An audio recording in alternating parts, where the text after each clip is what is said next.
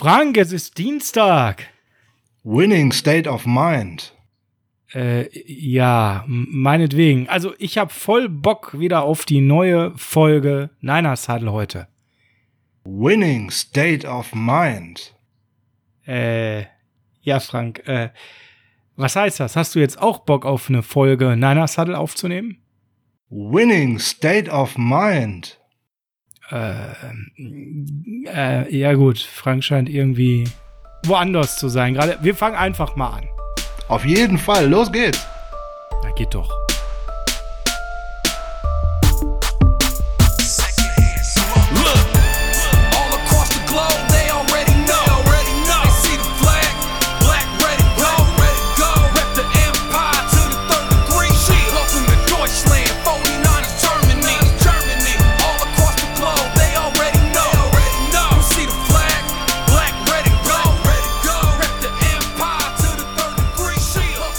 Es ist Dienstag, der 29.09.2020 und dienstags ist Niners Huddle Zeit. Herzlich willkommen zur Episode Nummer 43 des Niners Huddle, dem Podcast der 49ers Germany, dem größten, schönsten, tollsten, familienfreundlichsten Fanclub im deutschsprachigen Raum der San Francisco 49ers.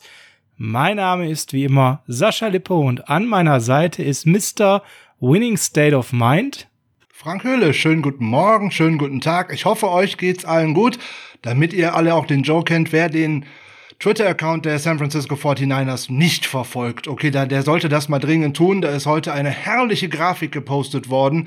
Winning State of Mind mit so ein bisschen Hintergrund von New York und Groß Nick Mullins und Co. Also deswegen Winning State of Mind. Victory Monday, weil wir nehmen ja am Montag auf, ihr hört's erst am Dienstag, aber wir sind bester Laune und ihr bestimmt auch. Winning State of Mind, wunderschöner Episodentitel. Haben wir das schon mal fertig, Frank? Toll, vielen Dank für die Vorlage. Los geht's mit breiter Brust mit dem zweiten, natürlich völlig zu Recht erwarteten Sieg von uns, prognostiziert am letzten Freitag in der Preview-Show. Sieg in New York und los geht's mit den News of the Week. Ja, und wir müssen natürlich, weil es war ja in New York, über Verletzungen berichten. Frank, wie sollte es denn anders sein? Das ist ja ganz klar ein New Yorker Omen. Das bedeutet, jetzt beim Heimspiel gegen die Eagles wird es keine neuen Verletzungen geben, weil wir endlich diesen solchen Staat New York verlassen. Ich klopfe direkt wir, mal auf Holz. Ja, Moment. Wir haben den guten John Reed leider verloren. Hm, hat ein bisschen was äh, am Knie gehabt, aber auch ein bisschen am Sprunggelenk. Und ähm, es war aber herauszuhören, es war dann auch eher eine Vorsichtsmaßnahme, weil man ihn nicht dauerhaft verlieren wollte.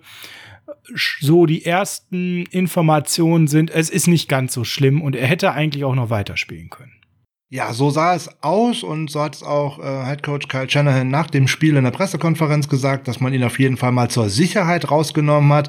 Im Endeffekt verletzt hat er sich ja bei dem Versuch, den Touchdown zu machen und hat versucht, beide Füße im Feld zu halten. Das war bei dem Rasen da vielleicht nicht ganz so clever bei dem AstroTurf, aber das hätte auch auf jedem anderen Feld auch passieren können. Also von daher, da würde ich mal einen Haken dran machen.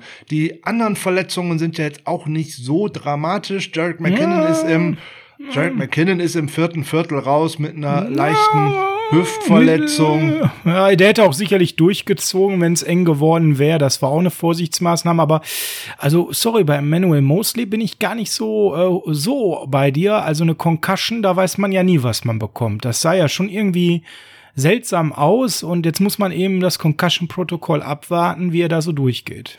Ja, keine Frage. Ähm ich meinte es nur, wir hatten jetzt mal keinen Kreuzbandriss. Da wird keine saisonbeendende Verletzung oder irgendwas dabei gewesen sein.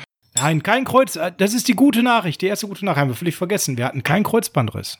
So, wir haben jetzt wahrscheinlich äh, vier angeschlagene Spieler mit auf den Heimweg genommen, die dann in der Trainingswoche jetzt neu äh, evaluiert werden. Und es würde mich nicht überraschen, wenn alle vier nächste Woche spielen könnten.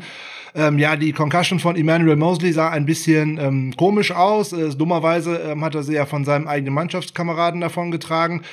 Ja, aber er hat auch einfach nur zugeguckt, was der Quarterback da gemacht hat. Wenn Mosley so getackelt hätte, wie er es sonst eigentlich immer tut, nämlich eigentlich immer irgendwie in die Beine, in die Füße des Gegners, kein Problem, aber irgendwie an Daniel Jones wollte er anscheinend nicht ran und äh, Jaquiski Tat hat dann schlichtweg und ergreifend beide abgeräumt. Sicher ist sicher. Sicher ist sicher. Ja, Und der letzte ist unser Markt tatsächlich, der auch ein bisschen Zipperlein hatte, aber auch bei ihm eher eine Vorsichtsmaßnahme, als das Spiel schon weit vorne war, sind wir auch sehr optimistisch.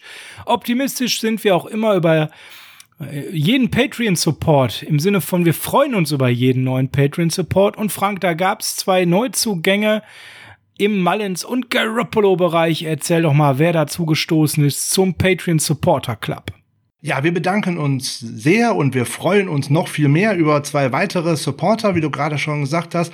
Das ist einmal der Diego-SVW, ob das wohl mal für Werder Bremen stehen soll. Ich würde mal fast drauf tippen. Ziemlich sicher. Glückwunsch zum Sieg gegen Schalke. Äh, herzlichen Glückwunsch, die haben jetzt einen Trainer weniger, da ist ein Job zu, äh, zu vergeben, aber damit haben wir ja nichts zu tun hier. Jetzt schweifen wir schon wieder ab. Wir sind beim Football. Ähm, und dann gehen wir in die Puppenkiste, weil der, die Puppenkiste von Twitter, der folgt uns jetzt auch. Das ist der Matthias Gall. Vielen, vielen Dank und äh, wir freuen uns, dass ihr dabei seid. Wir würden uns noch über noch mehr Unterstützung, noch mehr Support freuen. Also, wenn ihr möchtet, schaut mal schön auf Patreon vorbei. Da findet ihr das Niners Huddle und die 49ers Germany.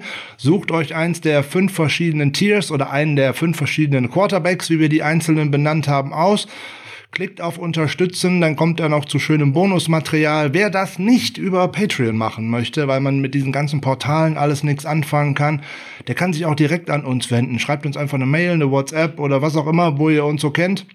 Nehmt äh, privat mit uns Kontakt auf. Das ging auch alles Richtung PayPal oder Überweisung. Schweizer Nummernkonto. Wir sind für alles offen an der Stelle. Hauptsache, der Rubel rollt und es soll euer Schaden ja nicht sein. Eben. Es gibt es gibt eine neue Two-Minute-Warning exklusiv für unsere Patreons in den letzten Tagen hochgeladen. Frank, welches Thema hatten wir denn da? Da haben wir uns nochmal über Ezekiel Ansa ausgelassen, ob man ihn denn verpflichten sollte oder nicht in Pro und Contra und welche Alternativen wir da womöglich eher ins Auge gefasst hätten. Ähm, da waren die 49ers dann tatsächlich schneller als wir in der letzten Woche. Ähm, John Lynch hat ja noch gesagt, er hat ihn eigentlich schon im vierten Viertel letzte Woche verpflichtet beim Spiel gegen die Jets. Es war dann tatsächlich eher bekannt, dass die 49ers ihn unter Vertrag genommen haben, als wir unsere schöne kleine Folge hochladen konnten. Aber das Pro und Contra ist natürlich, weil es ja ein doch recht streitbarer Spieler ist, vielleicht immer noch interessant. Außerdem gibt es auch noch viel mehr an Material, was man sich da anschauen kann. Und wir werden noch immer wieder neue Folgen und äh, hier und da das eine oder andere neue Format mal, mal diskutierend, mal informierend, mal wieder hochladen. Wir können so viel sagen, für unsere Patreon-Members, für unsere Supporters wird es auch in den nächsten sieben Tagen wieder eine neue Two-Minute-Warning geben. Lasst euch zum Thema mal überraschen, was das wird. Da haben wir schon was ziemlich Cooles, also in dem Fall ich im Kopf, weil der Frank wird ja jedes Mal aufs Neue überrascht.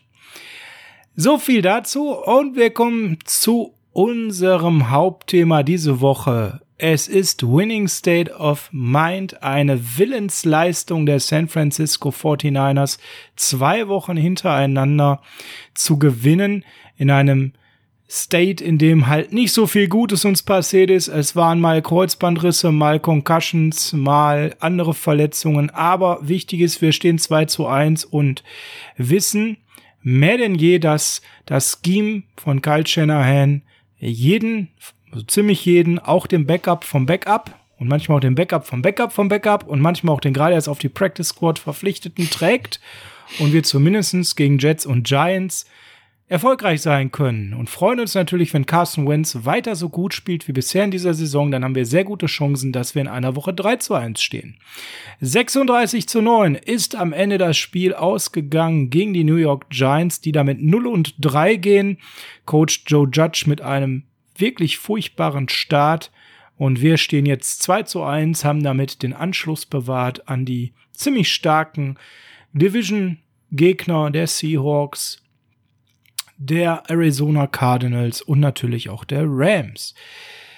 Wir haben einen eher verhaltenen Start in die Partie erlebt. Frank im ersten Quarter sechs Punkte, hinten stand die Null, zwei Field Goals, dann ein 10 zu 6 im zweiten Quarter, aber so dann nach und nach haben wir uns freigespielt und wir wollen das jetzt einmal so ein bisschen Revue passieren lassen, wie ihr das so kennt von uns das Spiel und natürlich auch wie immer ein bisschen Insight in die Stats hineinschauen, in die Snap Counts zum Beispiel, in die Offensiv- und Defensiv-Snaps, um einfach mit euch mal das Spiel zu reflektieren. Frank, Start des Spiels, wie hast du ihn erlebt, so das erste Quarter? Was ist bei dir da so prägnant hängen geblieben an der Stelle? Ähm, ein verhaltener Start äh, mit einem Quarterback, der Sicherheit finden musste und der dafür auch die richtigen Plays bekommen hat von äh, seinem Coach, nämlich sichere Anspiele, kurze Anspiele. Mit einem guten Gameplan ist man da reingegangen. Offensichtlich hat man uns vielleicht auch ein wenig zugehört, weil man sich die Ziele, die ich mir gewünscht habe, ja bis auf ein, zwei Mal in der ersten Halbzeit mit Bradbury dann sich auch tatsächlich herausgesucht hat. Ich habe ja immer oh, so. Da habe ich mich direkt geärgert, ne? Dann schrieb einer in unserem Chat, ey, warum immer auf Bradbury? Der hatte offensichtlich unsere Folge gehört. Und er schrieb das genau in dem Moment, wo ich das auch da quasi in den Fernseher reingebrüllt habe, in der Hoffnung, dass das das Headset von Shanahan erreicht. Ja, das war schon ein bisschen ärgerlich, oder? Das war tatsächlich ein wenig ärgerlich, aber gut, ähm, Mullins hat da die Verbindung gesucht zu Kendrick Bourne, weil das hat äh, auch vor zwei Jahren schon sehr gut geklappt. Äh, die beiden sind eher zum damaligen Zeitpunkt auch eher Second Stringer gewesen und haben da auch im Training sicherlich eine gute Chemie entwickelt. Deswegen funktioniert diese ja, dieses ähm, Gespann so gut und äh, wollte er wahrscheinlich Sicherheit haben und hat gedacht, oh, ich äh, nehme jetzt Kendrick und werf auf ihn, anstatt auf jemand anders, der vielleicht äh, ein besseres Matchup gehabt hat, um in das Spiel reinzukommen. Aber gut, das hat ja soweit äh, auch gesagt, funktioniert. Wir haben ja Freitag auch in der Preview gesagt, schön wäre, man könnte von vorne herweg spielen, dass man sozusagen eine Führung im Rücken hat. Das hat ja super geklappt, das muss man ja sagen. Ne? Das hat gut geklappt. Jetzt hat man am Anfang äh, dummerweise ein bisschen was liegen lassen. Ähm, da war eine klare Touchdown-Möglichkeit da. Ähm, da muss man vielleicht sogar Mullins ein wenig ankreiden, weil wenn er den Ball Ayuk nicht in den Rücken wirft, dann hat der Defender keine Chance, den noch abzuwehren und man nimmt da mehr Punkte mit. Aber wir wollen ja gar nicht zu viel Kritik üben für einen Spieler, der jetzt auch ein ganzes Jahr nicht gespielt hat und dann jetzt tatsächlich dann äh, in drei Tagen auf so ein Spiel vorbereitet worden ist. Das sah schon ganz gut aus und es wurde vor allem auch im weiteren Spielverlauf immer besser und immer erfreulicher. Ja, und ich äh, stimme dir dazu, wenn man auf den äh, Gameplan am Anfang schaut, dann war der darauf ausgelegt, Nick Mullins eben auch Sicherheit zu geben und ein gutes Gefühl in der Pocket, klare Reads, so dass er schnell auch an der Stelle den Ball los wurde, nicht zu sehr unter Pressure gerannt, gelangt ist, wobei der Mann, der vor allem im Fantasy gut ist, Blake Martinez, ja ganz früh ihn da einmal gesackt hat. Aber das war auch für mich nochmal so ein Wachrüttler. Ne? Danach ist er den Ball nochmal konzentrierter, schneller losgeworden. Und ähm, ich habe auch gemerkt, dass äh, wir uns in anderen Situationen die richtigen Gedanken gemacht hatten, denn mir hat nicht nur gefallen, von vorne weg zu spielen, sondern auch die Zielauswahl fand ich von Anfang an genau richtig. Das, was wir besprochen haben, auch wenn der Bradbury da ab und zu drin war, haben wir eigentlich dort attackiert, wo wir es eben auch empfohlen hatten, nämlich immer wieder auf die Linebacker und der Gameplan war ganz klar zu sehen, aber nicht nur bei uns, auch bei den Giants hatte ich den Eindruck, hatten die einen Gameplan, der ganz klar an der Stelle im Fokus hatte, unser Laufspiel zu stoppen. Das habe ich sehr schnell für mich gesehen, so dass es eben gut war, dass wir immer wieder ihm, dem guten Nick, die Möglichkeit gegeben haben, den Ball schnell auch dann loszuwerden, wenn vielleicht der, die, die Run, der Run-Design drohte zu kippen, dass er dann den Ball rauszog aus der Play-Action und doch geworfen hat.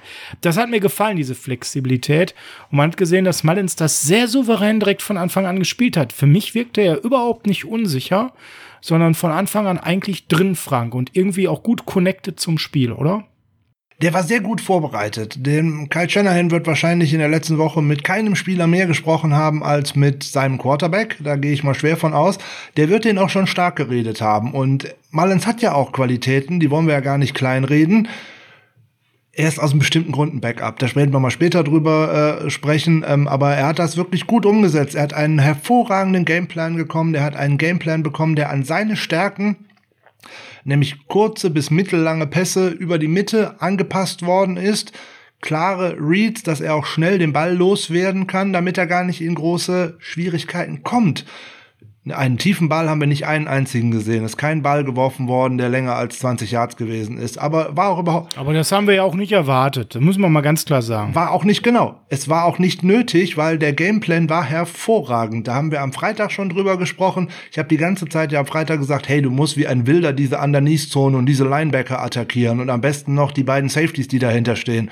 Und genau das ist ja passiert. Genau, im Endeffekt sind genau diese Ziele herausgesucht worden, über die wir am Freitag schon gesprochen haben. Es war nämlich insbesondere Blake Martinez, Devante Downs, dann ging es auch noch auf Kyler Fackrell, obwohl das, auf den ist mehr gelaufen worden, weil die Giants den schlauerweise auch bei Passing Downs aus dem Spiel genommen haben. Mhm. Genau da musste der Ball hin. Ist mir auch aufgefallen, genau. Corey Ballantyne äh, war leider äh, sehr früh raus äh, aus unserer Sicht. Dafür ist dann äh, Isaac äh, Yerdem reingekommen. Der war ein noch viel lieberes Ziel. Das war hervorragendes Ziel, immer drauf. Hervorragend. Das hat sehr gut funktioniert.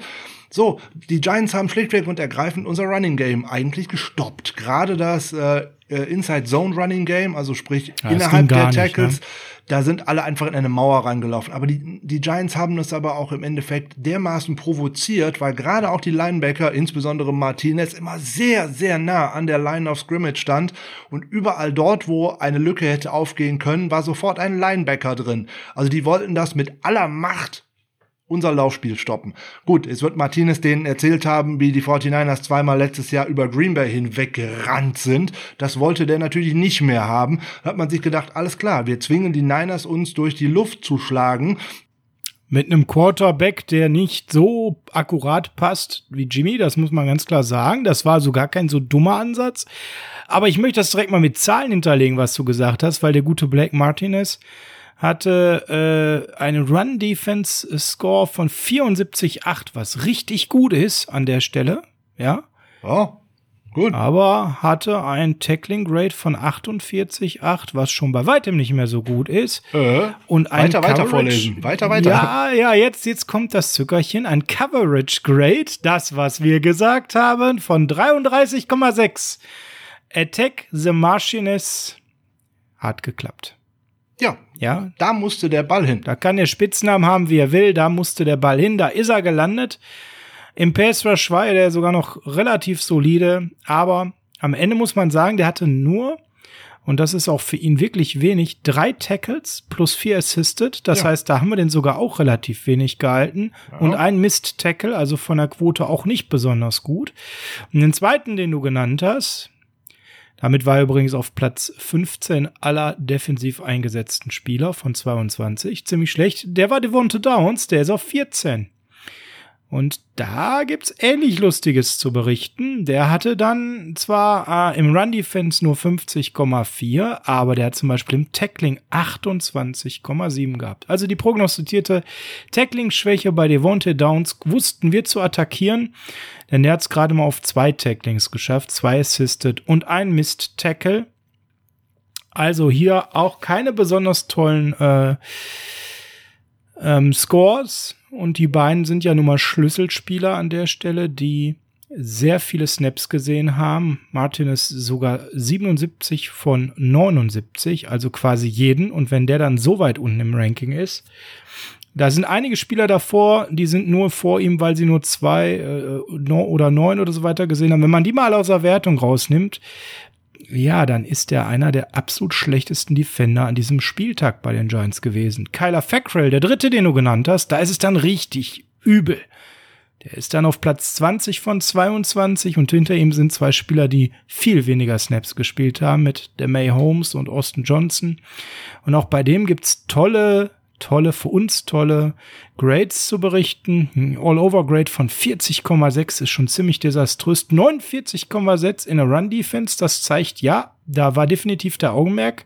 27 beim Tackling, denn der hatte direkt zwei Mist-Tackles bei nur zwei gelungenen. Und Coverage 44,6, das sind unterdurchschnittlich bis schlechte Werte. Also das, was wir prognostiziert haben an der Stelle, hat tatsächlich geklappt. Und was wir auch prognostiziert haben, James Bradbury steht immer auf dem Feld, hat er gemacht. Und er hat mit einem All-Over-Rating von 66,4 das stärkste Rating aller Defensiv-Starter hingelegt. Wenn man jetzt vielleicht noch Devin Tomlinson einklammert, der war deutlich stärker, der hat aber eben nur 51 der 79 Snaps gespielt, ansonsten wäre der noch vor ihm. Also Fragen an der Stelle können wir uns mal hier gepflegt gegenseitig auf die Schulter klopfen die Schwachstellen der Giants richtig herausgefunden. Kyle hat uns offensichtlich zugehört. Wir glauben ja, die haben mittlerweile extra jemanden eingestellt, der diesen Podcast übersetzt, wenn sie den hören. Das wird Mark Ninsocha schon machen. Oder der Mark hat mittlerweile einen weiteren Job gefunden. der seinen äh, Hauptjob festigt. Frank, Red Zone war ja auch so ein Thema, haben wir uns ja auch am Freitag kurz so ausgelassen, dass da eine gute Quote sein muss an der Stelle. Wie zufrieden warst du in diesem Spiel mit unserer Red Zone Offense? Ja, äh, vier Red Zone Trips, auf jeden Fall schon mal gut. Ähm, leider nur zwei Touchdowns und zwei Field Goals. Die beiden Field Goals waren im Endeffekt zwei vergebene Touchdowns auf äh, Ayuk. Da hat ein bisschen was die Präzision gefehlt. Ja, hm, man ist nicht unzufrieden, sagen wir mal so. Wenn man äh, viermal in die Red Zone kommt und man nimmt viermal ähm, Punkte mit, dann ist das nicht so schlecht. Allerdings wären da drei Touchdowns schon mal schöner gewesen und vier noch viel besser, keine Frage. Man möchte immer mehr.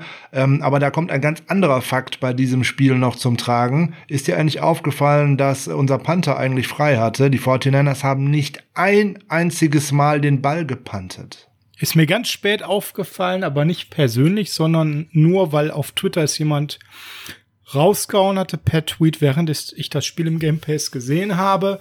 Frank, wann war denn das letzte Mal das der Fall, dass wir nicht gepantet haben? Das ist schon ganz schön lange her. Das war in Woche 16 der Saison 1993 mit einem ganz knappen Sieg 55 zu 17 gegen die Detroit Lions.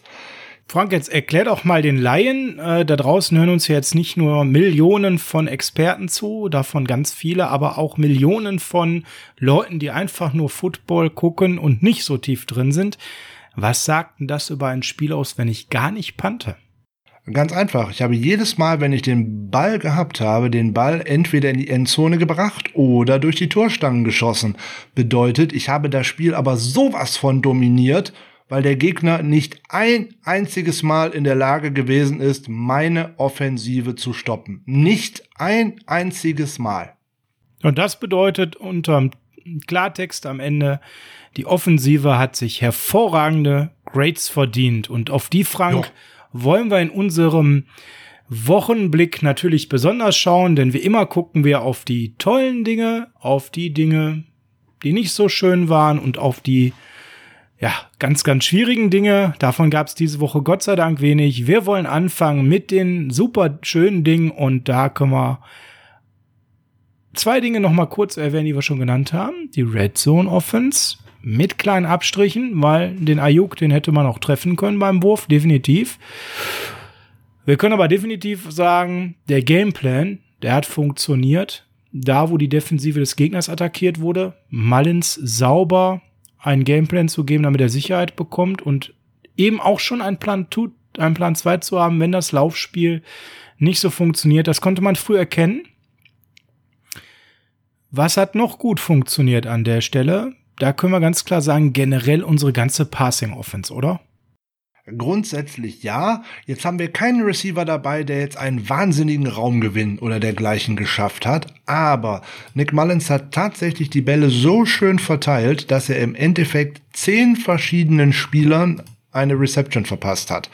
Das, das ist, ist, sehr viel, ne? Das ist schon mal gar nicht schlecht. Im Gegenteil, das ist super gut. Und wenn man dann auch immer noch schaut, ja, wie sind denn eigentlich diese Ziele verteilt gewesen? Und wenn man dann schaut, es geht über die Running Backs, über die Wide Receiver, über die Tight Ends, vor allem auch über verschiedene Tight Ends, über den äh, Fullback hat auch, äh, Kyle Juszczyk hat auch einen Ball gefangen, dann war das schon sehr schön und sehr abgestimmt. Jetzt hätte man ja vermuten können, oh, mit Jordan Reed dann raus, ähm, Gott, jetzt fehlt noch der zweite Top Tight End nach äh, George Kittle.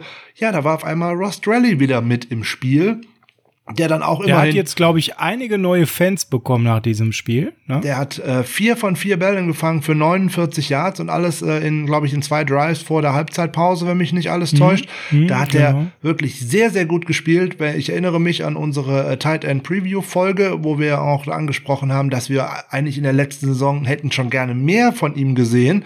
Da waren ja so zwei, drei Absolut. Spiele dabei, wo äh, George Kittle nicht dabei war, unter anderem ein Spiel gegen Arizona äh, zu Hause wo äh, Dwelly auch zwei Touchdowns gefangen hat, wenn mich nicht alles täuscht. Er wird meiner Meinung nach noch viel zu sehr unterschätzt und da haben wir sozusagen einen Rohdiamanten, auch für das Passing-Game. Der muss sich im Blocking noch unheimlich verbessern, aber auch da hat er gestern zwei gute gesetzt.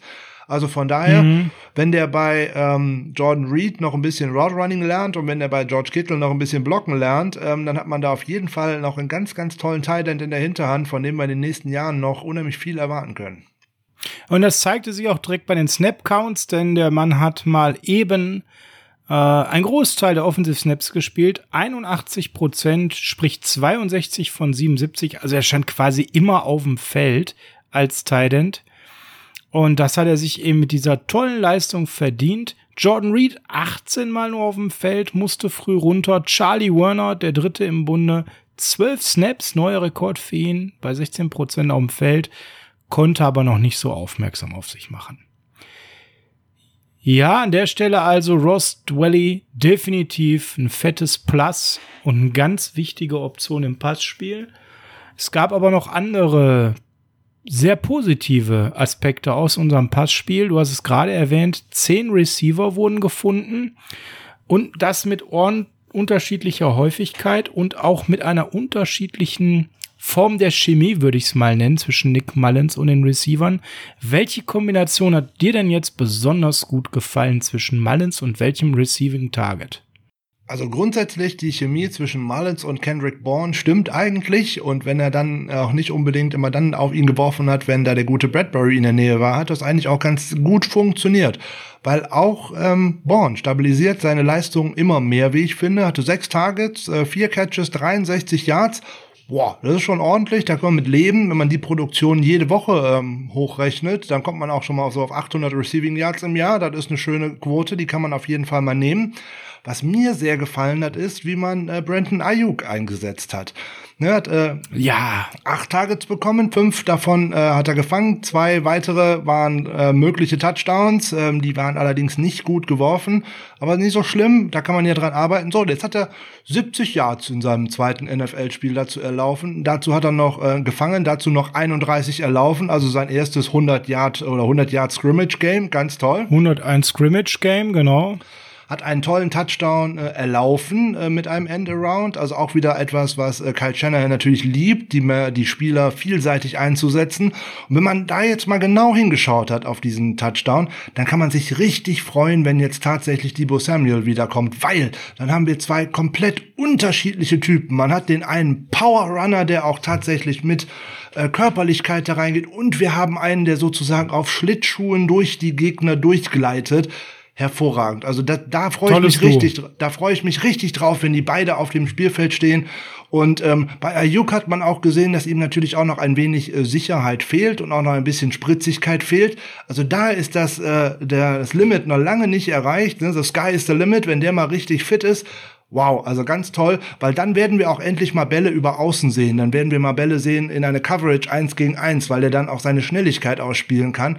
Aber der kommt ja auch noch gerade aus einer Hamstring-Verletzung. Also der hat ja auch gut drei Wochen pausiert jetzt zum Schluss vom Camp. Der kann noch gar nicht fit sein, hat erstes Spiel verpasst. Aber dass man da jetzt schon sieht, da weiß man genau, warum Kyle Shannon sich so diebisch gefreut hat, als man ihn am Draftabend tatsächlich auswählen konnte. Und warum er tatsächlich auf Platz zwei in der ähm, Watchlist war von Chenny bei den Wide Receivern, sogar noch vor Jerry Judy. Ne? Was mir noch besonders im Passspiel gefallen hat, als kleine Randnotiz, das war so ähm, dieses Erkennen der Catch-and-Run-Ability von Jarek McKinn und Jeff Wilson Jr. Es ist bekannt, dass sie das können, aber das hat Shannon auch sehr gut promotet. Also dem Passspiel, dem können wir einfach eine Eins geben. Und wir können auch ganz klar sagen, Nick Mullins, wenn auch durch Scheme geschützt, durchs Play äh, Calling gestützt, das ist ja völlig egal. Der Mann hat, ich will nicht sagen überperformt, aber der hat das Maximum von dem gezeigt, was wir erwarten konnten. Hochsicheres Spiel, natürlich keine langen Dinger, aber ein Touchdown, kein Interception, ein Quarterback Rating von 108,9. Am Ende 69,4% Completion, 343 Yards. Frank, das war ein Gewinner des Spieltags. Er zweifelsohne. Ich bin mir ziemlich sicher, dass nicht sehr viele Menschen auf eine solche Performance von ihm äh, definitiv gewettet hätten. 343 Yards, 25 von 36 angebracht, super. Wenn man jetzt noch mal denkt, mein Gott, wenn Ayuk noch beide Touchdown Pässe, die da nicht gut kamen, wenn ja, er die noch ja, hätte ja. fallen können, wohin das gegangen wäre. Also von daher vielleicht ganz gut, dass das nicht geklappt hat. Ähm, Nick Mullins muss man definitiv loben. Der hat ein sehr, sehr gutes Spiel gemacht. Keine Frage. Ein absoluter Gewinner.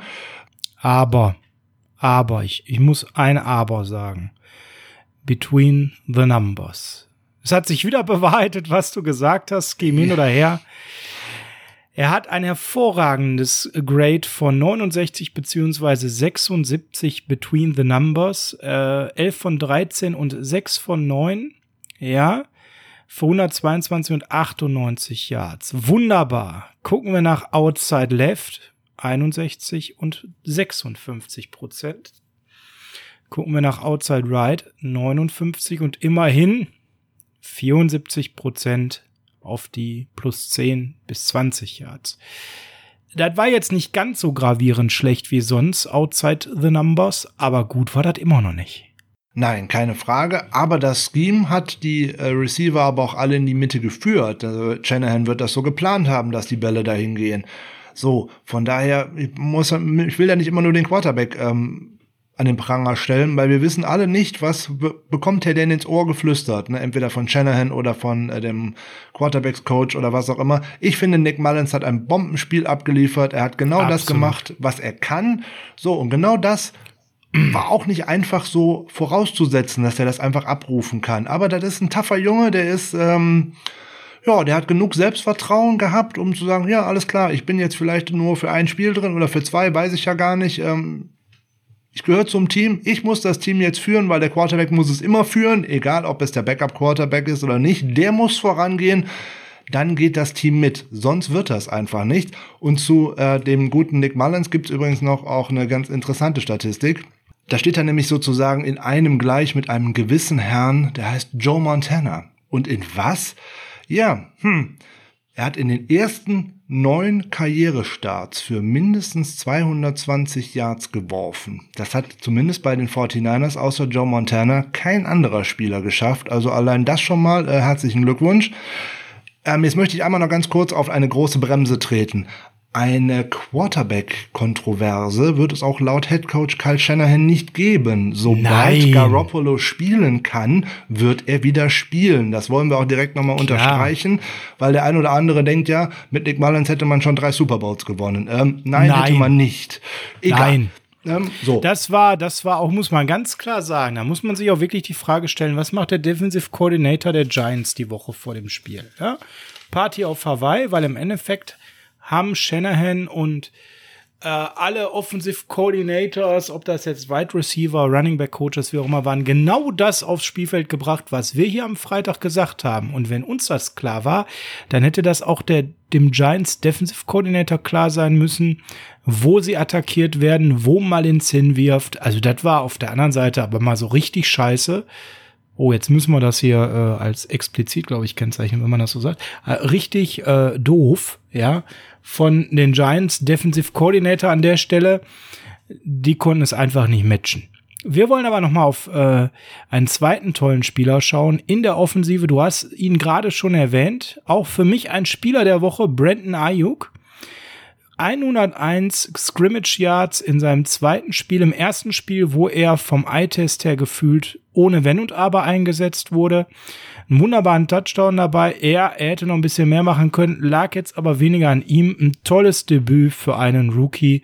Und man hat direkt gesehen, diese universelle Art, wie er eingesetzt werden kann beim Endaround, auch bei anderen äh, Pre-Snap-Motion-Situation hat man ihn bewegt, um auch verschiedene Looks der Defense zu ähm, präsentieren. Zieht euch das noch mal in Ruhe rein und guckt mal auf Ayuk, wo der sich da teilweise aufstellt.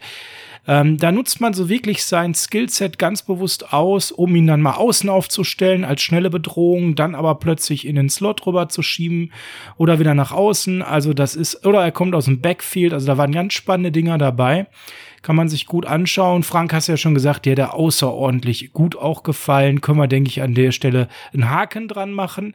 Und jetzt wäre mir wichtig, mal von dir zu hören, wie fandst du denn den Jeff Wilson? Du bist ja jemand, der ihn ambivalent betrachtet. Mir hat er außerordentlich gut gefallen in dem Spiel.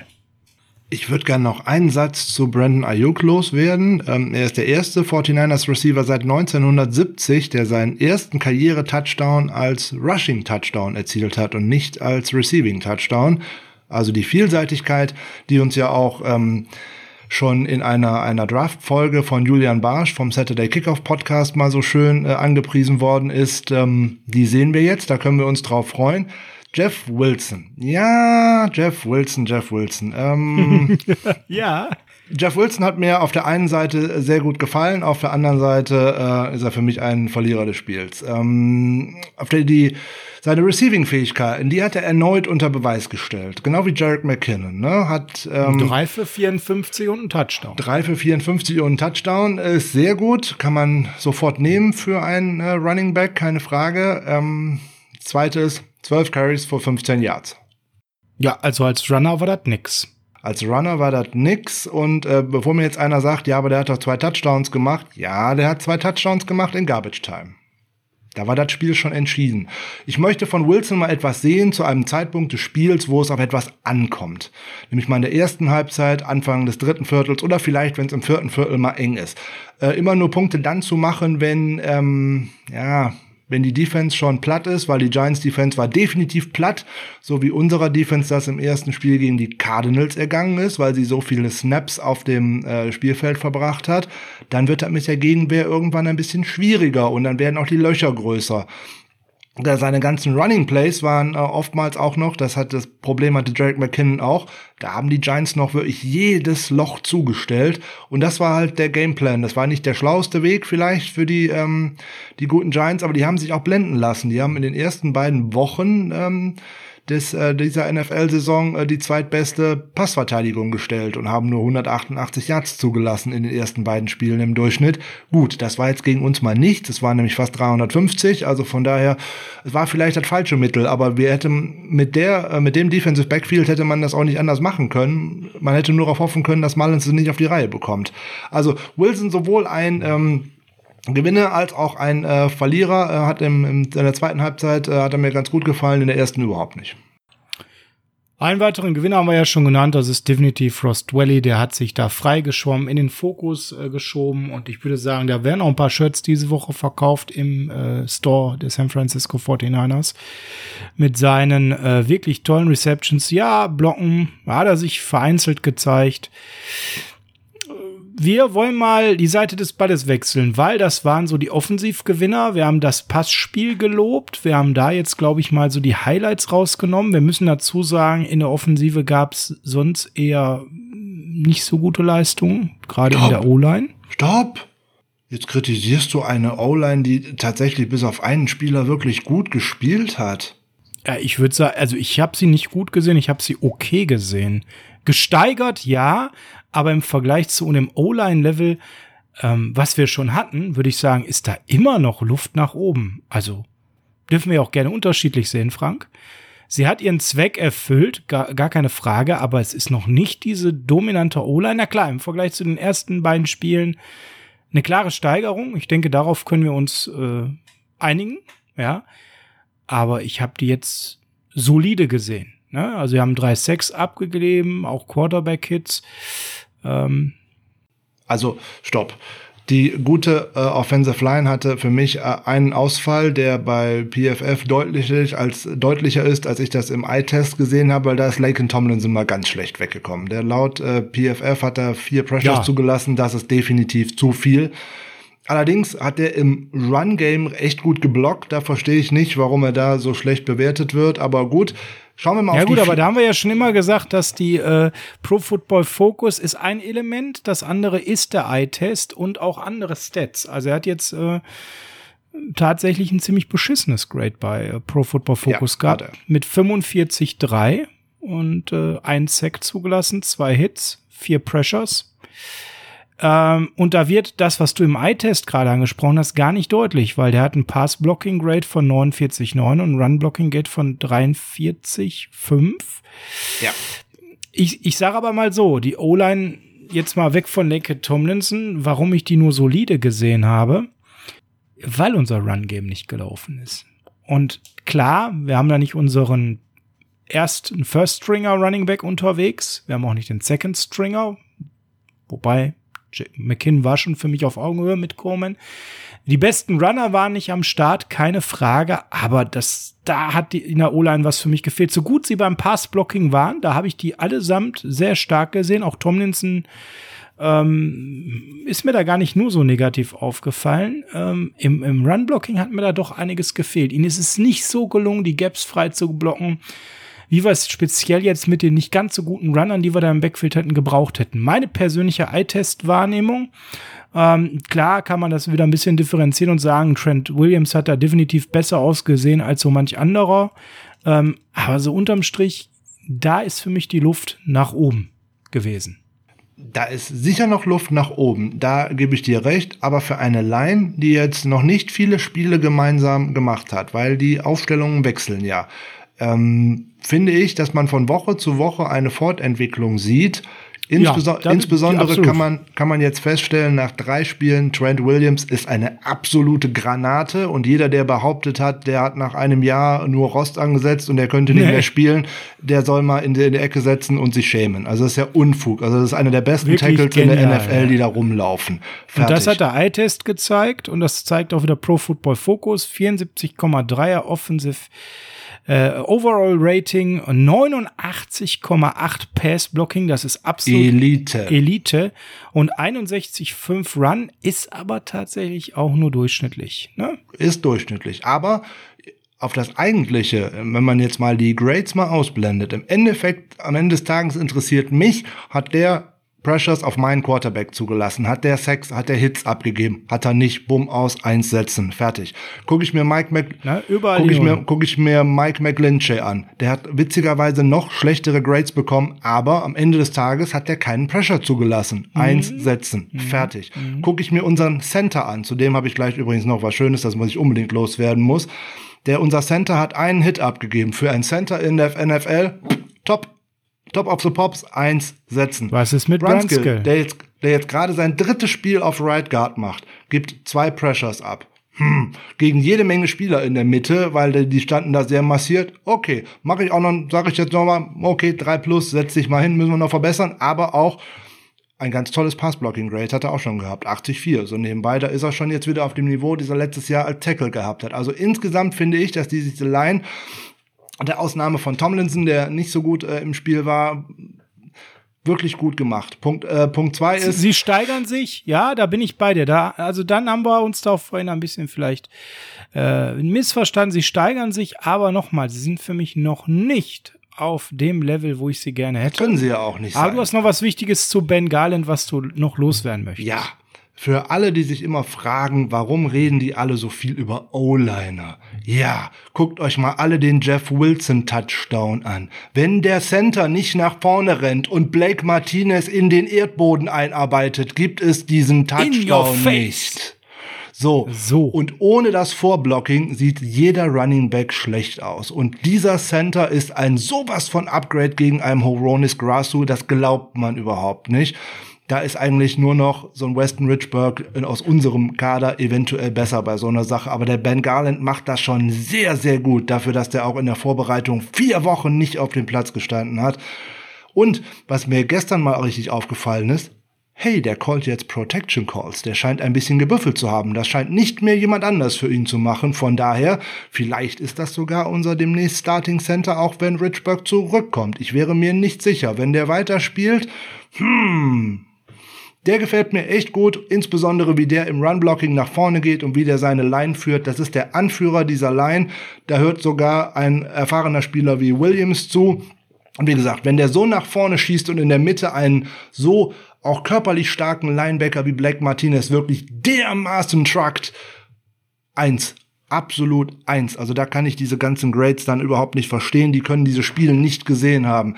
Ne, durchs Internet ist der ähm, grandiose Block von äh, Williams aus der ersten Woche gegen, gegen, ah, ich, wie war es denn? Ich glaube, es war Hassan Reddick, sowas von viral gegangen. Dieser Block, der war noch viel besser, weil er geradeaus auf ihn zustößt und einen körperlich starken Linebacker in den Boden rammt und dadurch einen Touchdown äh, ermöglicht. Und das wird kaum gewürdigt. Also da mal bitte ein bisschen besser hingucken. Gut, dann einigen wir uns auf, die sind deutlich verbessert, die legen Woche für Woche gefühlt gerade zu. Es hat aber nicht dazu gereicht, dass sie die besten Spieler der Offensive waren. Das waren dann andere und da war, da kam ich auch her. Ich wollte jetzt auf die andere Seite des Balles mit dir schauen und da die besten Spieler hervorheben. Und der erste freut mich besonders. Jason Verrett. Oh, ich habe gedacht, du fängst, mit, du fängst mit Fred Warner an, aber okay, bei Jason Verrett bin ich bei dir. Ja, nicht, nicht das, nicht das Übliche, nicht das Offensichtliche, das ist langweilig, das machen wir natürlich der Form halber gleich, aber weil Fred Warner fast jede Woche auf der anderen Seite des Balles einer der absoluten Leistungsträger ist und der kommt auch gleich. Aber Leute, Jason Verrett, er war nicht nur fit, er war nicht nur im Kader, er war viel auf dem Platz. Und das Tolle ist, ihr, ihr habt die Folgen alle gehört, ihr wisst, wie sehr wir, Frank und ich, das abfeiern, weil wir von diesem Potenzial, von diesem Mann so dermaßen überzeugt sind. Aber unterm Strich hat dieser Mann ein hervorragendes Spiel gemacht. Das muss man einfach mal auf den Punkt bringen. Wir hatten 45 Defensiv-Snaps und auf wie vielen hat wohl der gute Jason Barrett auf dem Platz gestanden? Richtig, 45. Jo.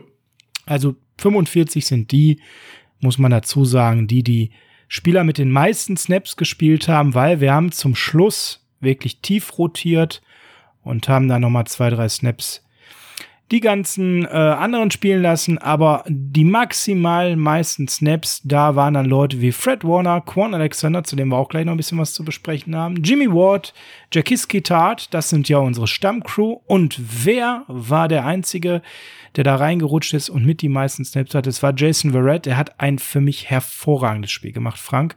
Und wir haben all das in diesem Spiel von ihm gesehen, was wir beiden ja vorausgesagt haben. Wenn der Mann fit ist, er hat den Speed, der hat diese Spielintelligenz, die Plays richtig gut zu lesen und er hat die körperlichen Fähigkeiten, auch diese schnellen Drehungen, dieses unheimlich schnell adjusten und dieses wieder zulaufen, wenn er mal ein bisschen Separation zugelassen hat das ist auf einem wahnsinnig hohen Level und all das konnte man hier wirklich, wirklich intensiv bewundern und ähm, er hat zum ersten Mal ein Spiel, was er gestartet hat, beendet seit September 2017.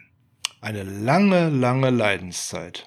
Mein Gott, wenn der mal gesund gewesen wäre, was wäre das für eine Karriere gewesen die letzten Jahre? Es war auf jeden Fall, oder es hätte eine äh Pro Bowl, All-Pro-Karriere auf Cornerback werden können. Können, können, können. Ja, ja. Hätte, wenn und aber, das zählt nicht. Das wissen wir alle. Gestern das Spiel. Das zählt aber auf jeden Fall. So, der gute Mann hat tatsächlich äh, zwei Catches zugelassen bei vier Targets. Boah, für neun Yards. Er war direkt dran. 4,5 Yards abgegeben. Quarterback-Rating zugelassen 56,3. Super. Ähm, ja, Pro Football Focus Grades sehen ihn sehr gut. 75,3 Overall Grade, ähm, starkes Tackling auch 75, äh, 73 in Coverage. Damit wäre der sechst best gegradete Spieler der 49ers und davor sind eigentlich noch zwei, die nur ein paar Snaps auf dem Feld waren, nämlich Marcel Harris und Tavarius Moore. Also von daher eine sehr, sehr solide Vorstellung, muss man mal fairerweise sagen. Hut ab, ähm, ich hoffe, er kann gesund bleiben, dann können wir noch viel, viel Spaß an ihm haben. Natürlich wird es da auch mal wieder das ein oder andere nicht so gute Spiel geben. Das ist einfach so, weil das ein Auf und Ab ist, weil er keine Konstanz in seinen Leistungen haben kann. Aber der Anfang jetzt gerade war sehr vielversprechend, insbesondere als dann auch noch ja ganz früh Mosley auch noch raus musste und dann auch noch äh, Dante Johnson äh, auf dem Feld war. Wer hat denn vor fünf, oh wer hat denn vor fünf Wochen damit gerechnet, dass unsere beiden Cornerbacks Jason Verrett und Dante Johnson sind? Und dann auf dem Level, das muss man dazu sagen. Also mir hat auch besonders gefallen, wie er da diesen Tackle gesetzt hat, wo er sich vorher noch durch diesen Block bei dem Screen Pass durchkämpfen musste, ja. da hat er so richtig Beißer-Mentalität gehabt, hat so richtig Scheiße gefressen und äh, dann diesen Tackle zu setzen, das fand ich, äh, das war so richtig so ein Spirit-Ding. Wow, also wirklich geflasht von dieser Leistung und äh, ja, wenn der das erbringen kann, wenn er gesund bleibt und dieses Level hat und man muss es ganz klar sagen, der hat am Ende dann auch gegen den besten Wide Receiver permanent gespielt und eben nicht Dante Johnson, ja. Und auch vorher schon mit Mosley da dementsprechend gewechselt. Wow. Richtig gut, tolles Spiel. Du hast die Stats gerade genannt. Herzlichen Glückwunsch, mein Lieber. Freut uns mega. Ja, und jetzt kommen wir zu Business as usual. Das klingt jetzt so langweilig.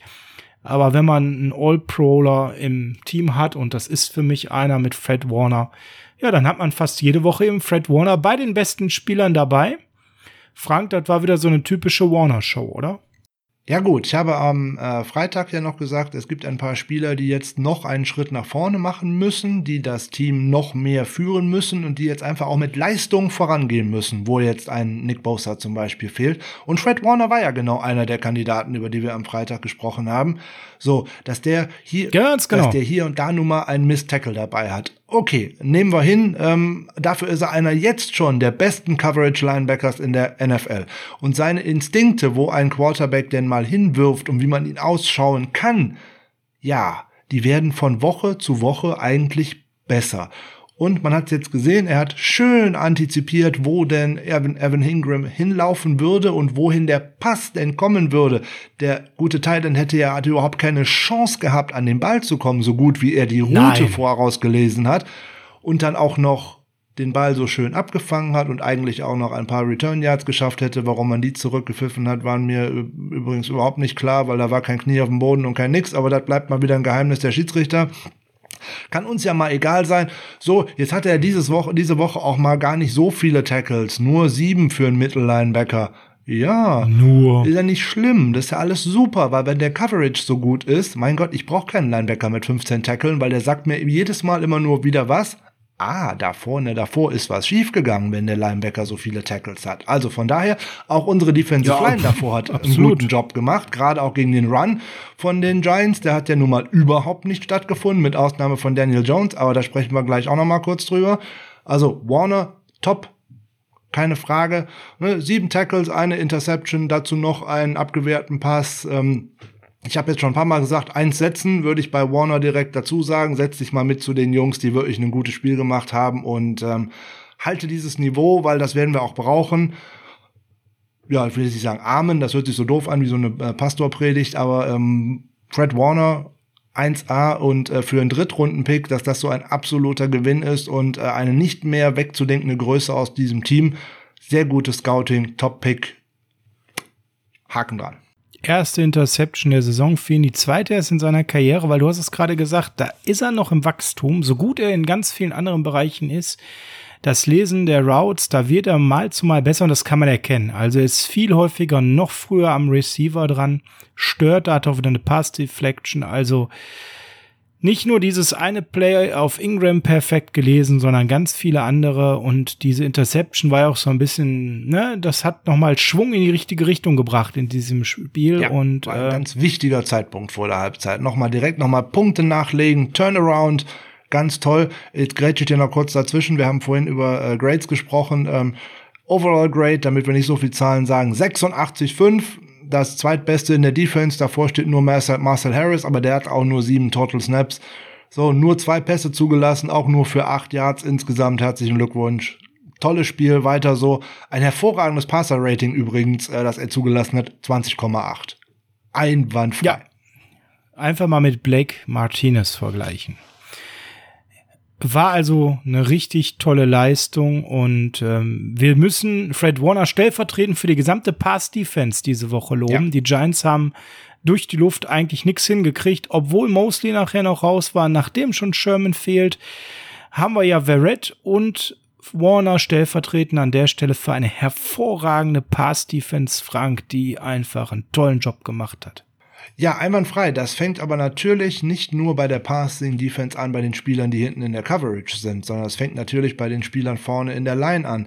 Es war viel Druck auf äh, den guten Quarterback. Der, der musste tatsächlich viel arbeiten, er musste selber viel laufen. Ähm, es sind jetzt nicht dramatisch viele Sacks bei rausgekommen, nur zwei, aber jede Menge Pressures und äh, jedes Mal war Jones auf der Flucht und die Defensive Line konnte schön die Offensive Line auch zum Teil dominieren. Man hat Kinlaw oft gesehen, wie er seine Gegenspieler durch die Gegend äh, geschoben hat und dass er auch hier und da einfach mal eine Hand an den Ball bekommen hat und da auch wichtige Plays gemacht hat. Alles in allem muss man wirklich sagen, ist eine wirklich rundum gelungene Vorstellung gewesen. Äh, bis auf einen kleinen Mannschaftsteil, ein bisschen Haar in der Suppe muss man ja immer finden. Aber grundsätzlich rundum gelungen egal, man kann jetzt den einen oder anderen da noch rauspicken. Wir haben jetzt mit Warner äh, stellvertretend gemacht und mit Verrett. Man könnte auch äh, Eric Armstead rausnehmen, der wieder ein gutes Spiel gemacht hat, auch wieder mit einem fast 80er Grade davon gekommen ist und auch wieder drei Pressures dabei hatte. Man könnte über Kerry Hyder sprechen. ähm, der die meisten Pressures von den 49ers hatte. Für mich so ein kleiner Unsung Hero. Ähm, sechs Pressures, unter anderem auch den einen Sack. Da, da sagt mein Eye-Test, dass das mit unser bester äh, Defensive-Spieler war. Und ähm, wenn ich dann in die Pro Football Focus Grades reingucke, sehe ich eine 49,2 als äh, als Grade dabei rauskommen, was ich dann wieder nicht verstehe. Also für mich ist der äh, eine absolute Verstärkung äh, in diesem Team gewesen am Wochenende. Der war gut, der war sehr gut. Ähm, der war so oft mit Pressures und im Backfield, wie das eigentlich sonst ein Nick Bosa schafft, so nebenbei. Ne? Der hat das im ersten Spiel auch geschafft, sechsmal, ähm, sechs Pressures und das ist äh, da bekommt er mir zu wenig Lob, äh, wenn ich äh, ehrlich bin. Und ähm, ja, es war sein zwölfter ähm, Karrieresack und ähm, gutes Spiel gemacht. Wir, den werden wir brauchen. Weil alleine nur mit einer guten Secondary holt man nichts. Man braucht den Pass Rush, weil ohne Druck hat der Quarterback einfach zu viel Zeit oder er bekommt zu viel Zeit. Ja, jetzt werden viele sagen, was war denn eigentlich mit Ezekiel Ansah? was hat der denn alles gebracht? Da steht ja eigentlich eine Null bei allem. Jo, das ist aber auch ganz einfach, warum der überall eine Null hat. Der kam zum einen erstmal nur in eigentlich eine Default-Rolle ins Spiel, nämlich eigentlich, eigentlich nur bei ganz offensichtlichen Passing Downs. Er hat nur 21 Snaps gespielt und hatte dann immer ein Double und sogar zweimal, wie ich es gesehen habe, ein Triple Team gegen sich. Also die Giants müssen ganz schön viel Angst vor dem Namen Ezekiel Ansa gehabt haben. Ja, er hat ja Chancen aus diesem Level heraus, sich ganz leicht zu steigern. Statistisch ja. Wenn er im Endeffekt äh, ja. die Clowny-Rolle übernimmt, wie letztes Jahr bei der Clowny das bei den Seahawks gemacht hat, im Endeffekt den Druck auf sich ziehen und jemand anders kann die Plays machen, dann nehme ich das auch. Keine Frage. Warten wir das mal ab. Also, wer da mehr hören möchte zu Ezekiel Ansa, wir wollen da nicht zu viel spoilern. Er hat im ersten Spiel noch nicht komplett unserer Meinung widersprochen, so viel können wir sagen. Guckt auf Patreon rein in die Two-Minute-Warning wir hatten nicht nur Pros, sagen wir es mal vorsichtig so. Weiter geht's. Wir hatten die besten Spieler, Frank, wo immer viel Licht ist, da ist auch äh, das Licht nicht bei den Leuten, die es eigentlich verdient haben. Und du, du weißt, ich habe ein Herz für Exoten und deswegen möchte ich an der Stelle noch mal ganz kurz Robbie Gold erwähnen, der immerhin wieder drei von vier gemacht hat und das war auch gerade am Anfang des Spiels wichtig, dass man sich auf ihn verlassen kann und er ist jetzt mit 101 Fields Goals made auf Platz 5 in der Statistik aller Kicker bei den San Francisco 49ers. Und wenn er dieses Tempo in dieser Saison beibehält, gesund bleibt, dann wird er die Plätze 4 und 3, das sind Mike Koffer und Joe Nidini, wer kennt sie nicht, beides Legenden, äh, kassieren und sogar zu Tommy Davis auf Platz 2 aufschließen. Das zeigt, was für eine Living Legend der Robbie Gold ist. Und nicht nur das, der hatte ja noch ein Leben vor den San Francisco 49ers, was die meisten vielleicht nicht wissen. Ah. Der Mann ist im besten Footballalter für Kicker, das könnten Frank und ich ja auch. Der hat halt kombiniert 276 gemachte Field Goals als Member der Chicago Bears und ist auf Platz 13 in der NFL-Geschichte ähm, und äh, hat eben es geschafft, als äh, einer von 13 Kickern für zwei Franchises 100 Field Goals zu machen und als einer von sieben sogar für ein Franchise 200 und für das andere 100 Field Goals. Und das ist natürlich an diesem Wochenende noch ein bisschen Historie gewesen, die passiert ist, die so ein bisschen zu kurz kam, meiner Meinung nach. Ja, er hat wieder drei Stück am Wochenende gemacht und damit diese historische 100-Marke geknackt und ist jetzt, wie gesagt, einer von sieben.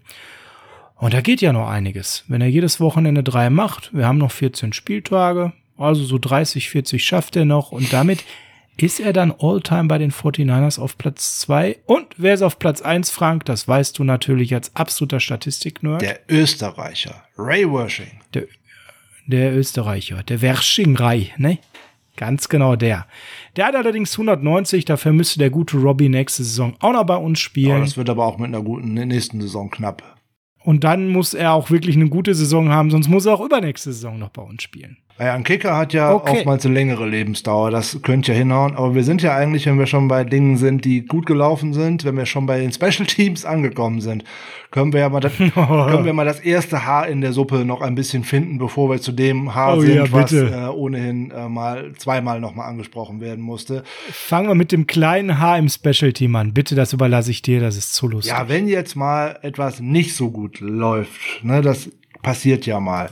So, jetzt ist der gute Kyle Nelson eigentlich ein sehr guter Longsnapper. Das, aber gestern ging ja mal so gar nichts. Ne? Das ein, ein Snap viel zu hoch, dann viel zu tief, viel zu tief und eigentlich unter der Erde durch, bis man ihn dann tatsächlich mal ähm, ge gewünscht hat. Das sieht natürlich in Statistiken und alles doof aus. Ich bin gespannt. Ähm, was jetzt tatsächlich passiert, ob er eine Verletzung hat oder ob er vielleicht mal mental nicht auf der Höhe war oder ob es der Rasen gewesen ist. Wir werden da unter der Woche bestimmt äh, Informationen zu bekommen.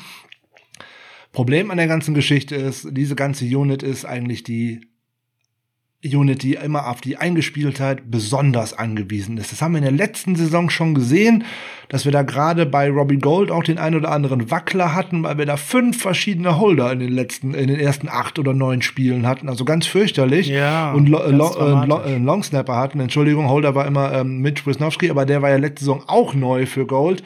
Also von daher brechen wir mal nicht den Stab über Kyle Nelson, hören wir mal, was denn da so passiert ist und ähm, meine Güte, ist halt auch nur ein Mensch und besser mal in dem Spiel, wo es jetzt nicht ganz so wichtig gewesen ist. Und dann können wir den Punkt, wie ich finde, eigentlich auch äh, schon mal abhaken.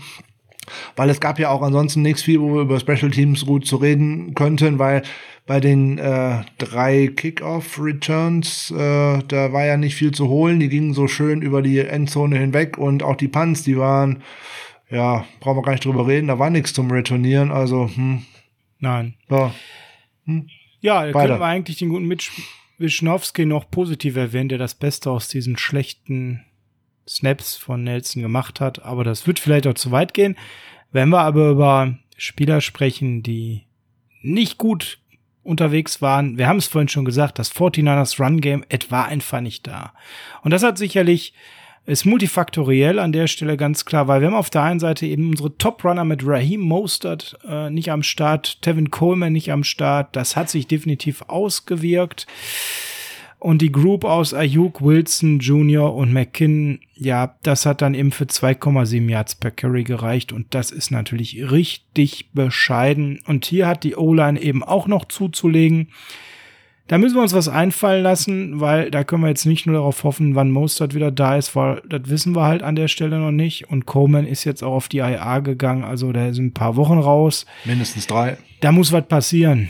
Mindestens drei. Da muss also ein bisschen was passieren, Frank, damit das Run-Game wieder zu alter Stärke findet. Gut, den Stab äh, darüber jetzt zu brechen, da ist mir zu früh. Ähm, ich möchte da zwei Dinge zu sagen. Erstens, wenn die, der Gegner so viele Spieler ihn abstellt, dafür diesen Run stoppen zu wollen, glaube ich, dass das auch mit Mostert und auch mit Coleman nicht viel besser ausgesehen hätte. Die Lanes waren einfach zu. Wenn ich da tatsächlich sechs oder sieben Spieler an die Line bringe, dann wird das echt schwer. Aber gut, unser Gameplan hat sich ja darauf eingestellt, nämlich kurze Pässe, schnelle Pässe und da war ja auch unheimlich viel Space. Schon im Second Level eigentlich. Da war ja nicht mehr viel. Die, äh, die, Giants haben halt sehr, sehr viele Spieler an und in die Box gebracht und insbesondere an die Line of Scrimmage vorne rangebracht, um eben allein diesen Lauf stoppen zu wollen. Das war ihr Ziel. Ja. So, Absolut. das wird, das, das werden nicht, das werden nicht mehr viele äh, andere Gegner machen. Das werden wir jetzt schon gegen die Eagles so nicht mehr sehen. Und schon werden wir auch wieder andere Läufe sehen. Dann werden wir auch wieder Läufe durch die Mitte sehen, die funktionieren. Gott sei Dank hat Shanahan noch äh, ein wenig naja, zum äh, bin ich Würze reingebracht. Er durfte mal tatsächlich kurz vor der Halbzeit hat es mit zweimal Outside Zone Running Game funktioniert, nämlich zum Touchdown und dann hat er in der zweiten Halbzeit auch noch Ayuk mit eingebaut und dann sah da schon was besser aus und die Giants wurden dann müde. Aber gut war es tatsächlich nicht, da gebe ich dir definitiv recht. Die 2,7 Yards pro Carry sind unterdurchschnittlich. Zwei Sachen dazu noch an der Stelle. Ähm, du hast gerade schon gesagt, sie haben alles daran gesetzt, ähm, das Spiel, das Laufspiel zu stoppen, ja. Und die Giants Defensive Front ist sicherlich so, wenn man darüber überhaupt bei den aktuellen Gi Giants Team sprechen kann, eher eine Stärke des Teams. Bei all den Schwächen, die dieses Team hat. Also haben die da auch eine gewisse Qualität, den Lauf zu stellen, zu stoppen, muss man ganz klar sagen. Von daher lasst uns nicht überkritisch sehen vielleicht auch ein bisschen Blick Richtung Mostert. Und mir hat da an der Stelle Shannon auch gefallen, wie du das gerade schon erwähnt hast, der da ein bisschen adjusted hat. In seinen Inside Zone ging gar nichts. und dann auf Outside zu gehen, Trickplays einzusetzen. Also da hat Shannon dann auch die nötigen Adjustments getroffen. Das, was wir so ein bisschen kritisiert hatten in den ersten, speziell in der ersten Woche, aber auch teilweise noch in der zweiten Woche. Also das Coaching wirkt jetzt schon wieder ein bisschen runder, gerade in der Offensive. Die Defensive war ja diesmal von Anfang an stark. Außer, weil ist der mit Quan Alexander? Ja, Quan Alexander war auch einer der Spieler, wo ich am Freitag schon gesagt habe, der muss einen Schritt nach vorne machen. Der muss dieses Team führen. Aber egal, wo die Giants irgendwie immer einen positiven Ansatz gehabt haben, Quan Alexander ist hinterhergelaufen.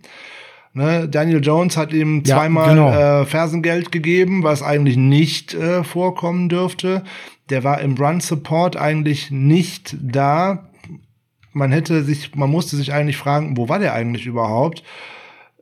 Hat er einen Einblick in die Statistik gefunden? Ja, er hatte einen, er hat einen Catch abgegeben und das war's. So, dann hat er einen Tackle, nee, nicht mal, nicht mal einen Tackle. Er hat einen Pressure und das war's. Jetzt würdet ihr wahrscheinlich vermuten, ja, okay. Wenn der Frank das mir jetzt so erzählt, dann hat er auch nicht viel gespielt. Pustekuchen. Hatte, ja, absolute Pustekuchen. Jetzt kommt die erschreckende Nachricht, der hat alle 45 Snaps der Starter gespielt. Yep. Und war quasi das Phantom auf dem Feld und das macht uns langsam Sorge, weil er muss eigentlich ähnlich wie Fred Warner in der Defensive jetzt ein Leader sein und davon war überhaupt gar nichts zu sehen. Ähm, da war überhaupt gar nichts von zu sehen und ich habe es letzte Woche und auch in der Linebacker Preview schon gesagt ich sehe Dre Greenlaw inzwischen schon viel besser als ihn. Ähm, wir können hoffen, dass Greenlaw schnell zurückkommt. Er ist jetzt schon besser als äh, Alexander. Das Einzige, was Alexander noch hat, was einem, einem ehemaligen Rookie, also jetzt ähm, Greenlaw ist im zweiten Jahr fehlt, ist diese Führungsmentalität. Aber alleine deswegen kann ich den Spieler, der meine Defense jede Woche runterzieht, nicht auf den Platz lassen. Entweder bringt Alexander Leistung oder er muss sich das Spiel von draußen angucken.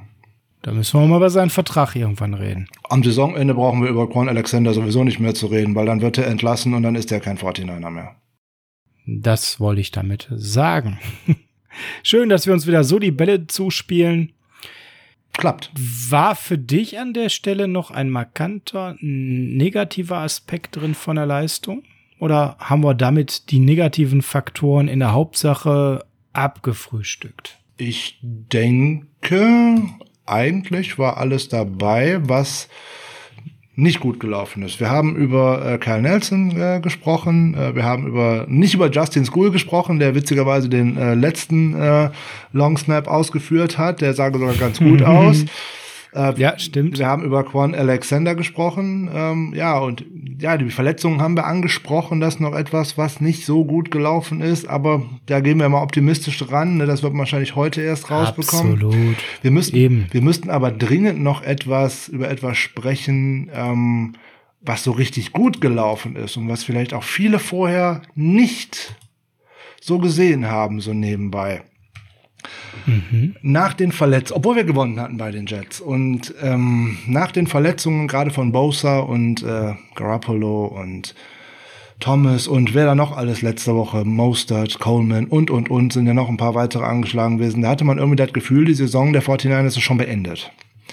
So, was wir denn definitiv alle gelernt haben und was man unter der Woche schon mal bei den Coaches rauslesen konnte oder raushören konnte, die haben alle gesagt, unser Team ist tief besetzt. Ja, genau das hat man jetzt am Wochenende auch gesehen. Dieses Team ist tief besetzt. Wenn man jetzt guckt, dass man je nachdem, wie man rechnet, dass wir neun bis elf Starter nicht dabei hatten. Die Namen brauchen wir alle gar nicht aufzählen. Wir reden noch nicht mal von denen wie jetzt Debo Samuel oder Weston Richburg oder wer auch immer da jetzt noch auf einer Publiste steht, ähm, Ronald Blair zum Beispiel, über die sprechen wir ja erstmal gar nicht. Wir sprechen nur über die, die sich in der letzten Woche verletzt haben und gar nicht dabei sind. Und jetzt hatten wir zum zweiten Auswärtsspiel in Folge in New York. Das darf man nie vergessen. Es sind Auswärtsspiele. Man ist weit weg von zu Hause, weit weg von den eigenen Facilities. Zwei Teams dominiert. Man hat da nicht mit Glück gewonnen, sondern man hat zwei Teams dominiert. Und zwar mit Spielern, die sonst in der zweiten oder dritten Reihe von einer Rotation stehen. Bedeutet, man hat die Qualität in diesem Kader, um vielleicht mit anderen Mitteln in Richtung seiner Saisonziele gehen zu können. Man darf nicht darauf setzen, dass ein äh, individueller Pass Rush, wie jetzt durch Nick Bosa, uns zum Erfolg führt, aber vielleicht durch eine Teamleistung der Defensive Line. Vielleicht dadurch, dass ein Spieler wie Fred Warner noch besser wird. Vielleicht dadurch, dass ein Spieler wie äh, Jason Verrett noch besser wird. Oder auch ein Jacques Tart spielt bis jetzt eine ausgezeichnete Saison, finde ich. Den sieht man in jedem Spiel mit tollen Plays. Gestern auch wieder nah an der Interception gewesen. Also ich denke, wir, oh ja. wir sollten diesem Coaching-Staff oder auch diesem General Manager ein wenig mehr vertrauen. Der hat da schon eine tiefe Gruppe zusammengebracht. Auch mit den Spielern, die noch auf der Practice Squad sind. Ein Dion Jordan zum Beispiel, der hat für den ersten Gamechanger gesorgt gestern. Nämlich für das Forced Fumble. So nebenbei. So, und auch der hat Warum ist er langsam ins Spiel und langsam in die Saison gekommen? Der hat zum ersten Mal seit fünf oder sechs Jahren ein Trainingcamp komplett mitgemacht. Also. Ja, das muss man sich mal vor Augen halten. So, das war zwar mal ein First-Round-Pick, aber so viel gespielt hat er in seiner Zeit eigentlich gar nicht. Von daher, das war das erste Mal, dass er gestern sehr positiv aufgefallen ist, so nebenbei. So, einen Sack hat er im vierten Viertel auch noch geschafft. Und wenn man sich den mal genauer anguckt und da mal hinguckt, der Typ ist riesig. Der hat Arme von hier bis nach Las Vegas, so ungefähr wenn der mal tatsächlich ins Rollen kommt, wird der auch noch besser werden. Dem fehlt natürlich auch Spielrhythmus an den kann er jetzt kommen. So, und da muss man einfach schauen und dem Team auch ein bisschen Zeit geben und zu wachsen. Jetzt hat man das Glück des Spielplans dass man dann jetzt erstmal noch auf zwei Teams trifft, die man auch noch in so einer Art Aufbauphase oder Eingewöhnungsphase schlagen kann. Die Philadelphia Eagles sind alles andere als der Titelfavorit oder Mitfavorit, den viele gesehen haben vor der Saison. Habe ich da schon nicht so gesehen, wenn ich ehrlich bin. So, und danach kommen noch mal die Dolphins. Da weiß man nicht, was man bekommt, aber die muss man zu Hause einfach schlagen. So, also kann man tatsächlich Fitzmagic oder keine Fitzmagic ist die Frage. Fitzmagic oder was auch immer, das ist mir völlig egal. Die Dolphins muss man zu Hause schlagen mit den Ansprüchen, die man hat. Und das kann die dieses Team auch. So einfach kann es sein. Ja, zumal wir ja auch vielleicht den einen oder anderen zumindest für eine begrenzte Snap-Anzahl auch wieder zurückerwarten.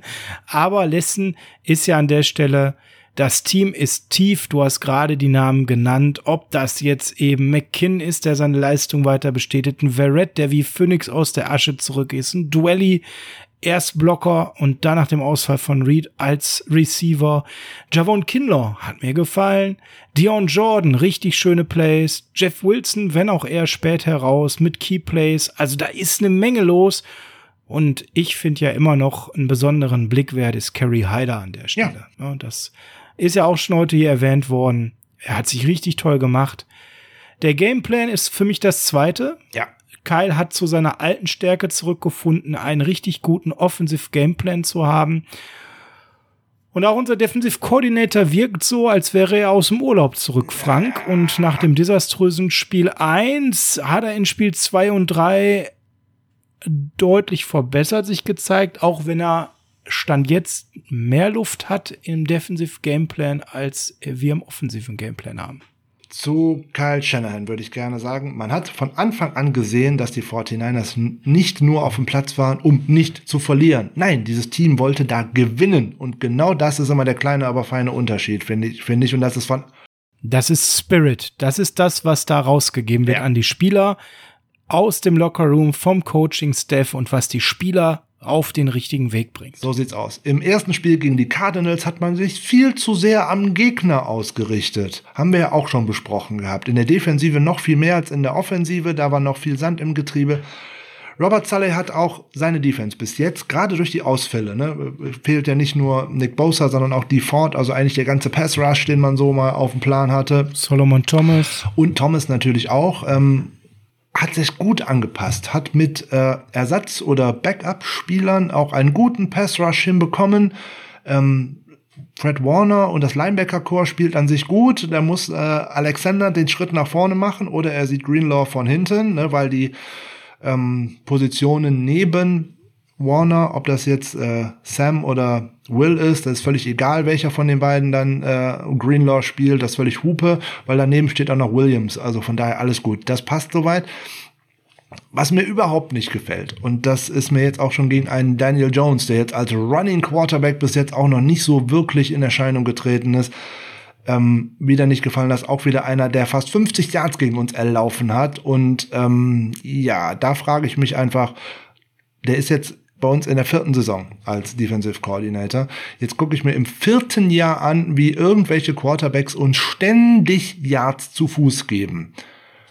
Da muss man doch mal irgendwie auf die Idee kommen, da stimmt irgendetwas nicht. Wo ist das Contain? Wo ist der Spieler, der auf diesen Quarterback aufpassen muss? Jetzt ist das nächste Woche gegen Carsten Wentz noch nicht so dramatisch entscheidend, obwohl der noch mal ein bisschen besser auf dem Fuß, auf den Füße ist als äh, Daniel Jones. Aber man muss überlegen, wie man diese Saison alles auch noch so trifft, so nebenbei. Da kommt so ein Russell Wilson, da kommt so ein Cam Newton, da kommt noch mal ein Kyler Murray. Also dazu muss man endlich mal einen Plan entwickeln. Und wenn es halt der verdammt noch mal uralte Quarterback Spy ist. Aber irgendeinen Plan muss man da mal entwickeln.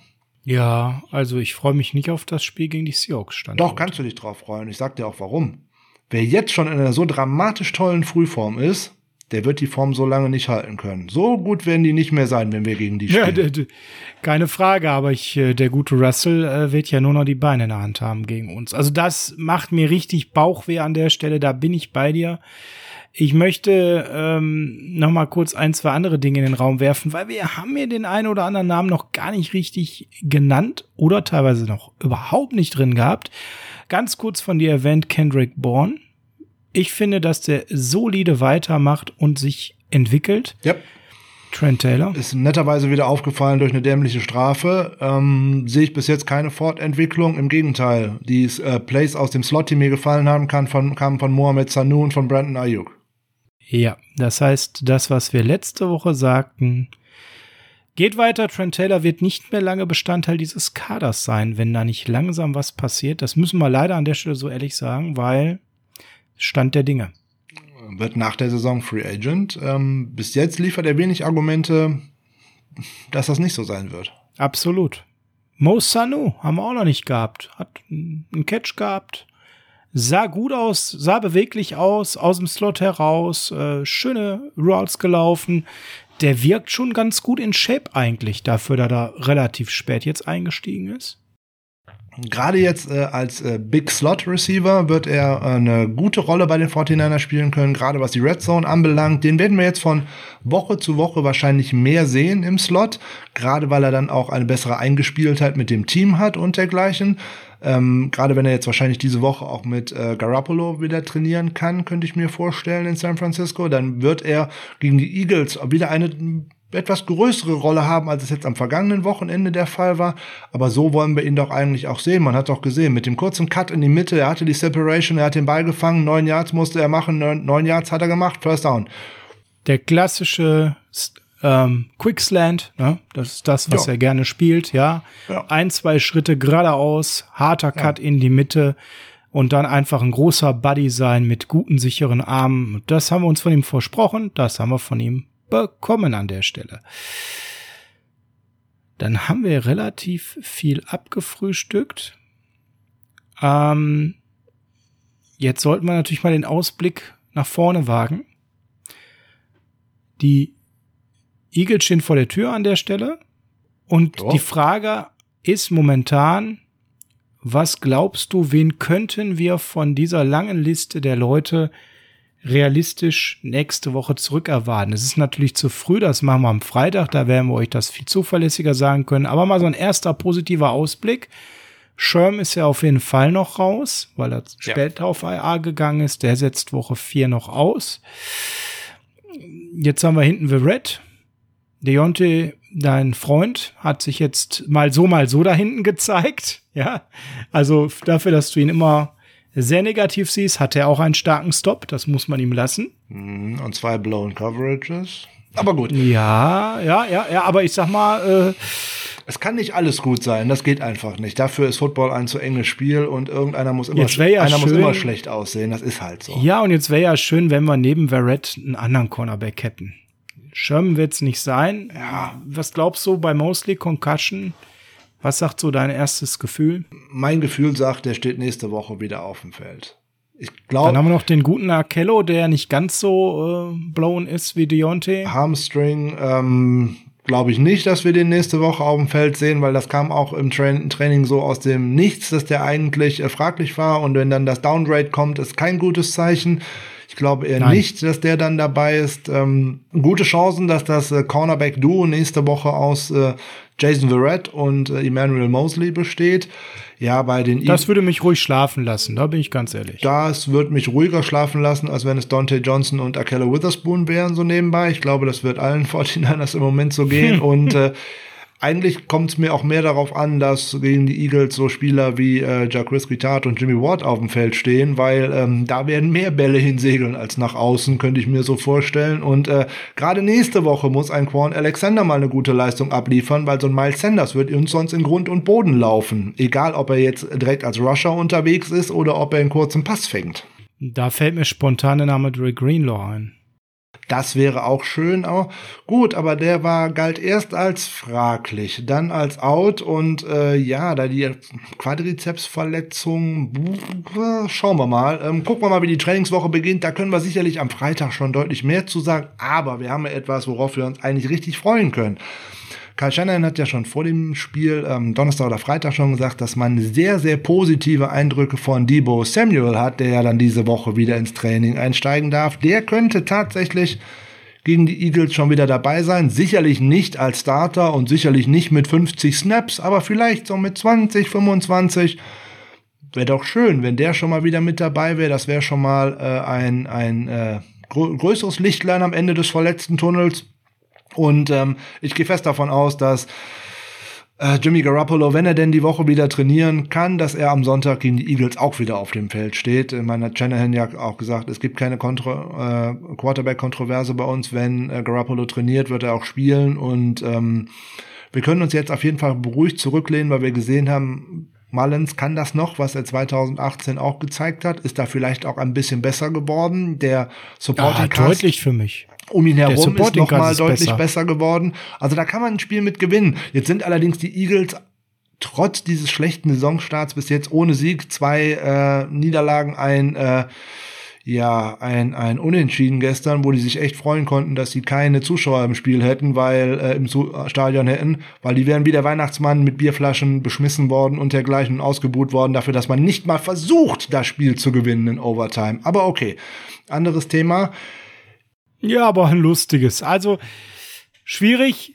Wir sind euch natürlich immer im kurzen quasi News-Ticker oder Schnellticker-Stil wichtig, einen Namen zu nennen und mal in ein, zwei Sätzen euch da um Laufenden zu halten, was da los war. Wir haben euch ja ein bisschen gehypt zu Jamichael Hasty und haben gesagt, der Junge wird seine ersten NFL-Snaps für die San Francisco 49ers sehen und dem war so. Der hat sechs Offensive Snaps immerhin gesehen, Frank so richtig viel Eindruck konnte er noch nicht hinterlassen. Dafür sind sechs Snaps ein bisschen zu wenig. Aber uns hat es gefreut, dass er die Chance bekommen hat. Ja, also auf jeden Fall. Erster Snap, äh, erster Catch, äh, sechs Yards waren es, glaube ich, wenn mich nicht alles täuscht. Ja, dann ist doch schon mal gut. Der muss auch mal in der NFL erstmal rankommen. Das haben wir ja auch mehrfach schon gesagt, weil keine Off, keine Preseason, keine, keine Wettkampfpraxis und dergleichen wo soll die denn herkommen für die Jungs? Also wird der jetzt äh, in Garbage Time den ein oder anderen Snap bekommen und immer mal weiter rangeführt werden. Der wird bestimmt auch am kommenden Spieltag von der Practice Squad aktiviert, um wieder mit am Spieltag aktiv sein zu können. Da können wir von ausgehen. Ähm, ich, weil es wird, wenn, dann kommt nur ähm, Raheem Mostert zurück, wenn das vielleicht nicht auch noch zu früh für ihn ist. Das weiß man nicht. Er ist als Woche zu Woche gelistet. Muss man auch gucken, was die Trainingswoche geht. Da werden wir Freitag auch mehr zu sagen. Mir hat der erste Eindruck von Jamichael Hasty wirklich gut gefallen. Ähm, die Trainingsvideos waren begeisternd, aber da habe ich ja direkt gesagt, da muss man ein bisschen auf die Bremse ja, treten. Eben, eben, genau. Das sind nur Trainingsvideos. Äh, Garbage Time Snaps und der nächste Name, das tut richtig weh mit dem Wissen, wie wir auf Wide Receiver unterwegs sind, Dante Pettis.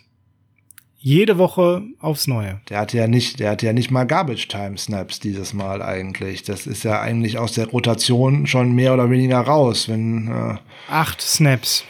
Ja, ich habe ihn äh, ganz bewusst im Spiel äh, dreimal gesehen und zwar als Kickoff-Returner in Anführungszeichen und da ist der Ball immer über seinen Schädel hinweggesegelt, weil der Kicker von den Giants den Ball so schön über die Endzone hinweggeschossen hat. Ähm, ja, ist keine schöne Entwicklung, ähm, aber man kann da auch leider absehen, das wird nichts mit dem Durchbruch, zumindest aktuell nicht. Ähm, erste Spiel, Nein, erste Spiel sah gut aus, also von ihm sah es gut aus, hat nur keine Targets bekommen. Zweites Spiel schon wenig Snaps, jetzt noch weniger Snaps.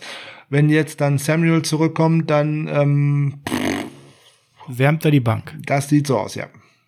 Charlie Werner, zwölf Snaps, kann man sagen, man konnte so ein bisschen erahnen, was gut geht und was schwierig ist, gerade mit dem Blick aufs Blocking, Frank. Ne? da war ja am meisten jetzt zu beobachten. Da wissen wir ja auch ein bisschen, was wir an Charlie Warner haben. Ja, so dass der hat vier Jahre lang äh, in der SEC als Blocker gespielt. So, wenn der das da nicht gelernt hat, dann wird er das gar nicht mehr lernen. Da braucht man, glaube ich, gar nicht groß drüber reden. Grundsätzlich kann So er ist das. das. Ist das die Frage, er muss das umsetzen aufs NFL-Tempo in Anführungszeichen. Das ist natürlich was ganz anderes als auf dem College, keine Frage. So, aber der muss lernen. Der braucht Snaps, Snaps, Snaps. Der braucht im Training Wiederholungen, Wiederholungen, Wiederholungen. Wie bei allen, wie bei fast allen Rookies. Ne, dass ein Brandon Ayuk deutlich besser aussieht als ein Charlie Warner. Ja, gut, das ist ein anderes Talentlevel. Da brauchen wir gar nicht drüber reden. Aber auch jede, Ja, kann man überhaupt nicht vergleichen. aber jeder andere Rookie leidet auch darunter, dass er diese Wiederholungen im Training nicht gehabt hat. Also Ball flach halten. Der wird hier und da immer seine Snaps bekommen. So, und dann muss er vielleicht auch hier und da mal eine Chance nutzen. Die kann ja schneller kommen, als uns allen lieb ist. Kevin Givens hatten wir noch. Der hat tatsächlich 27 Snaps gesehen, 52 Prozent. Damit auf Augenhöhe mit Javon Kinlow, der hatte 28 und 54 Prozent. Kinlow hatte ein gutes Spiel, hat mir gut gefallen an der Stelle, muss ich sagen. Gefühlt, Eye-Test. Ich habe an der Stelle ganz bewusst noch nicht auf Pro Football Focus geschaut. Ich behaupte mal, das machst du gerade.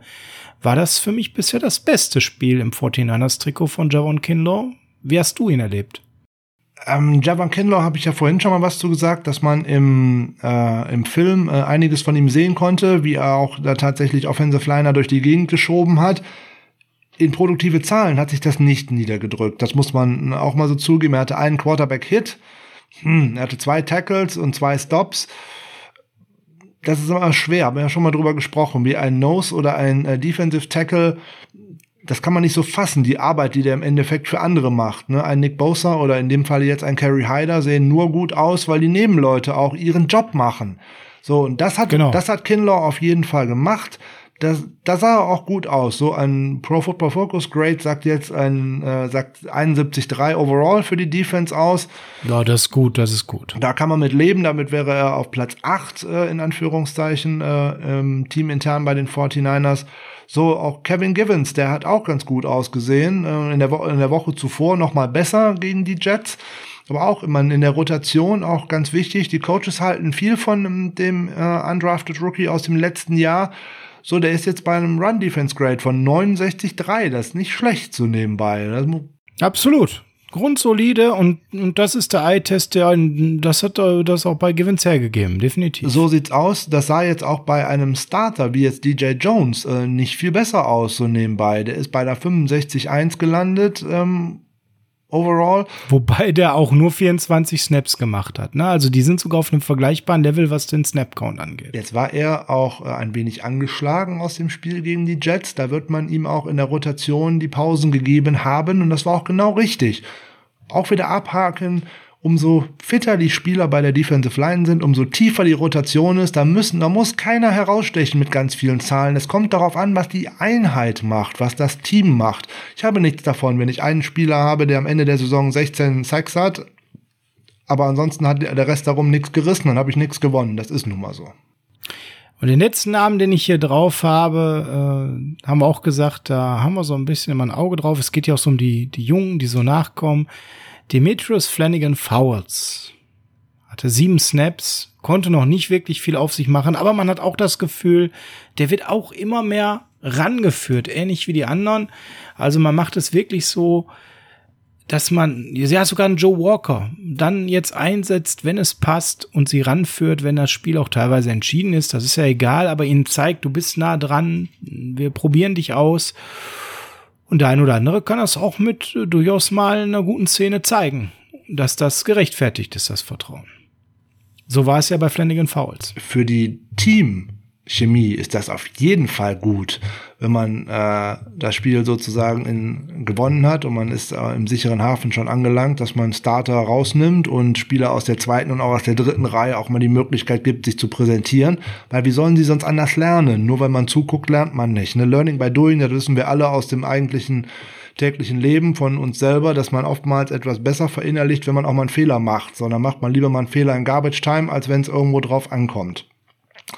Ne, das gilt gestern für äh, Joe Walker. Das gilt für äh, Demetrius Flanagan Fowles, der die letzten sieben Snaps mit drin war, genau wie für Tavarius Moore und auch für Marcel Harris.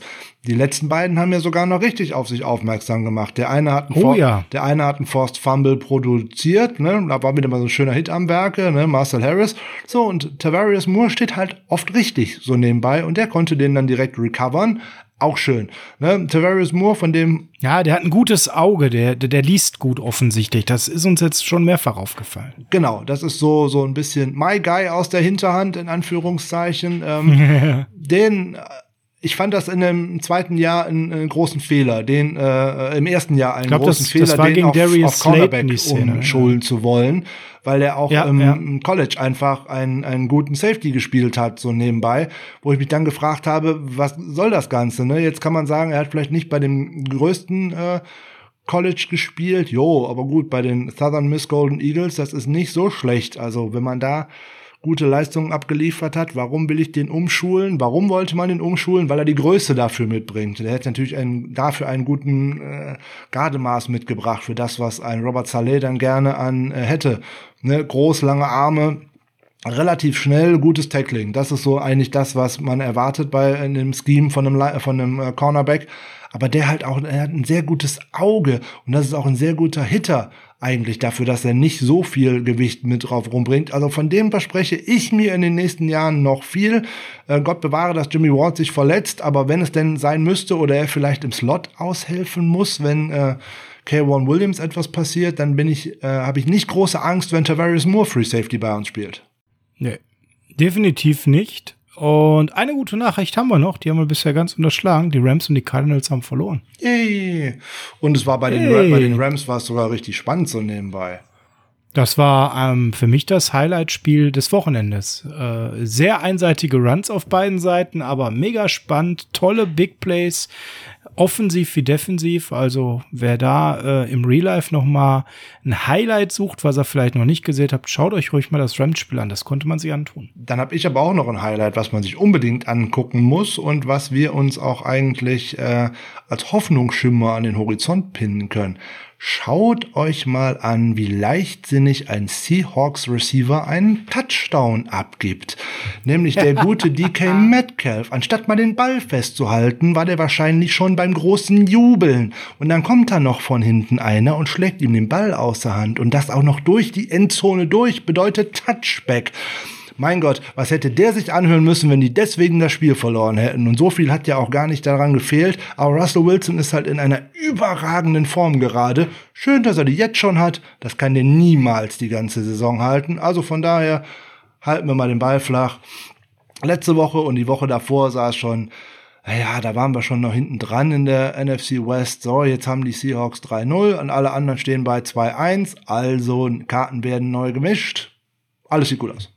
Alles sieht gut aus, genau. Und äh, ich glaube, das ist aber am Ende noch mal eine viel tiefere ähm, Information, die wir da haben, als man im ersten Moment meint. Es sieht alles gut aus. Trotz all dieser Verletzten, die wir an der Stelle hatten. Und das finde ich ist ein besonders wichtiger Fakt, denn eigentlich würden viele Teams nicht 2 zu 1 stehen mit so einer langen Liste an Verletzten. Uns hat's nun mal, was die Keyplayer angeht, am schlimmsten meiner Meinung nach getroffen. Und jetzt, Frank, freue ich mich auf Freitag, wenn wir dann besprechen, wie wir dafür sorgen, dass nach dem Spiel gegen die 49ers Carson Wentz gebencht wird.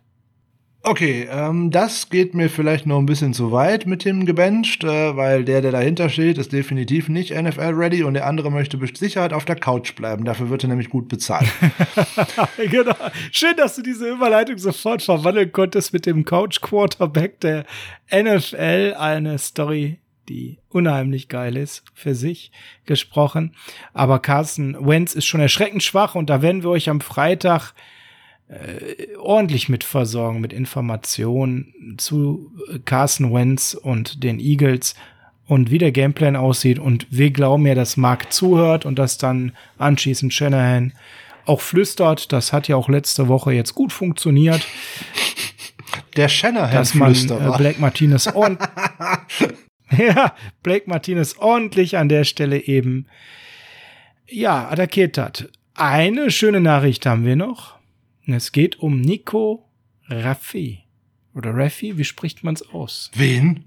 Ja, du weißt, wen ich meine. Äh, Diesen, diesen kleinen Menschen ach, hier. das ist äh, das auf die Welt gekommene Kind von Mini- Raheem Mostert. Ja, herzlichen Glückwunsch. Ich wusste man den nennt Namen ihn auch nicht. Mini Mostert. Man nennt ihn auch Mini Mostert. Also wer von euch weiß, wie man den jetzt ausspricht, äh, ich würde sagen, es heißt Nico Raffi Mostert.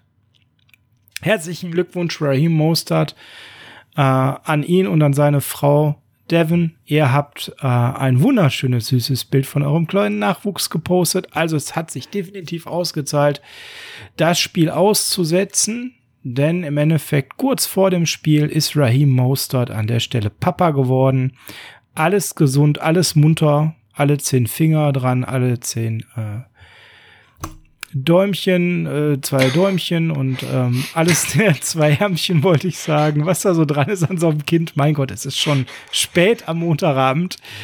Herzlichen Glückwunsch, wir freuen uns, den Running Back in 20 Jahren begrüßen zu dürfen. Dankeschön, Raheem Mostert, dafür. Muss Raheem Mostert Und- dann auch so lange spielen wie Frank Gore? Weil sein Sohnemann ist ja jetzt im zweiten College-Jahr. Ja, bald hat Frank the Tank es geschafft und sein Traum wird wahr, mit seinem Sohn ein Snap zusammenzuspielen.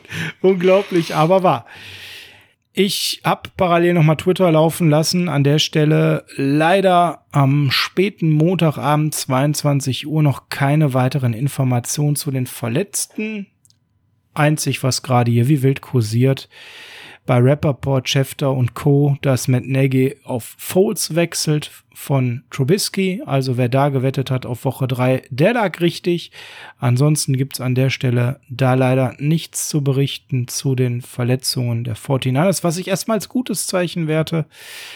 Ähm, das heißt für mich nämlich an der Stelle, dass jetzt nichts war, was so ganz akut vor Ort untersucht werden musste. Und ähm, ja, Oh, dann trete ich jetzt Frank? besser nicht auf die Euphoriebremse, oder? Wieso? Ja, ist ganz einfach. Letzte Woche hatte man zu diesem Zeitpunkt schon die Infos, weil wir näher dran waren oder zeitlich näher dran waren, in Anführungszeichen. Die sind ja noch weiter zurück. Von hier aus nach Kalifornien sind neun Stunden. Die haben ja noch nicht mal angefangen, irgendwen zu untersuchen. Also, Ja, wir gehen einfach davon aus, dann hat sich keiner mehr weiter großartig verletzt. Die stehen alle Mittwoch wieder auf dem Feld und so hätten wir das ja auch gerne.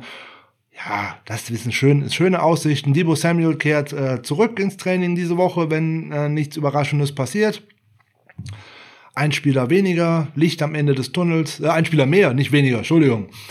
Ähm, da bin ja völlig verwirrt. Im Gegenteil, äh, ein Spieler mehr, also Licht am Ende des Tunnels, äh, nicht einer weniger und äh, vor allem ein, ein wichtiger, ein sehr wichtiger Spieler, unser Nummer 1 Receiver, ähm, dann auch dabei und das wäre bestimmt ganz gut. Aber ich habe so das Gefühl, der Sascha möchte noch was loswerden. ein Spieler mehr, ein Spieler weniger werden die äh, Eagles zur Verfügung haben. Da können wir schon mal spoilern. Und da bin ich persönlich, äh, so hart das klingt, relativ froh drum. Deshaun Jackson ist äh, raus mit Hamstring.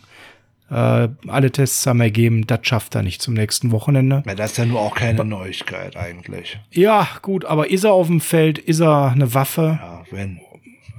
Schön, wenn er nicht, schön, wenn er gegen uns nicht auf dem Feld ist, müssen wir so ehrlich sagen. Mich würde viel mehr interessieren, ob äh, der Offensive Liner, der da gestern raus musste, ob der spielen kann. Aber das werden wir auch im Verlauf der Woche klären. Wir reden schon so viel über Freitag, müssen wir Freitag fast gar nicht treffen. Das kommt gar nicht in, in die Tüte. Also wir müssen Nein, auf jeden nein, Fall nein, Freitag nein, über nein, das nein, Spiel nein. reden.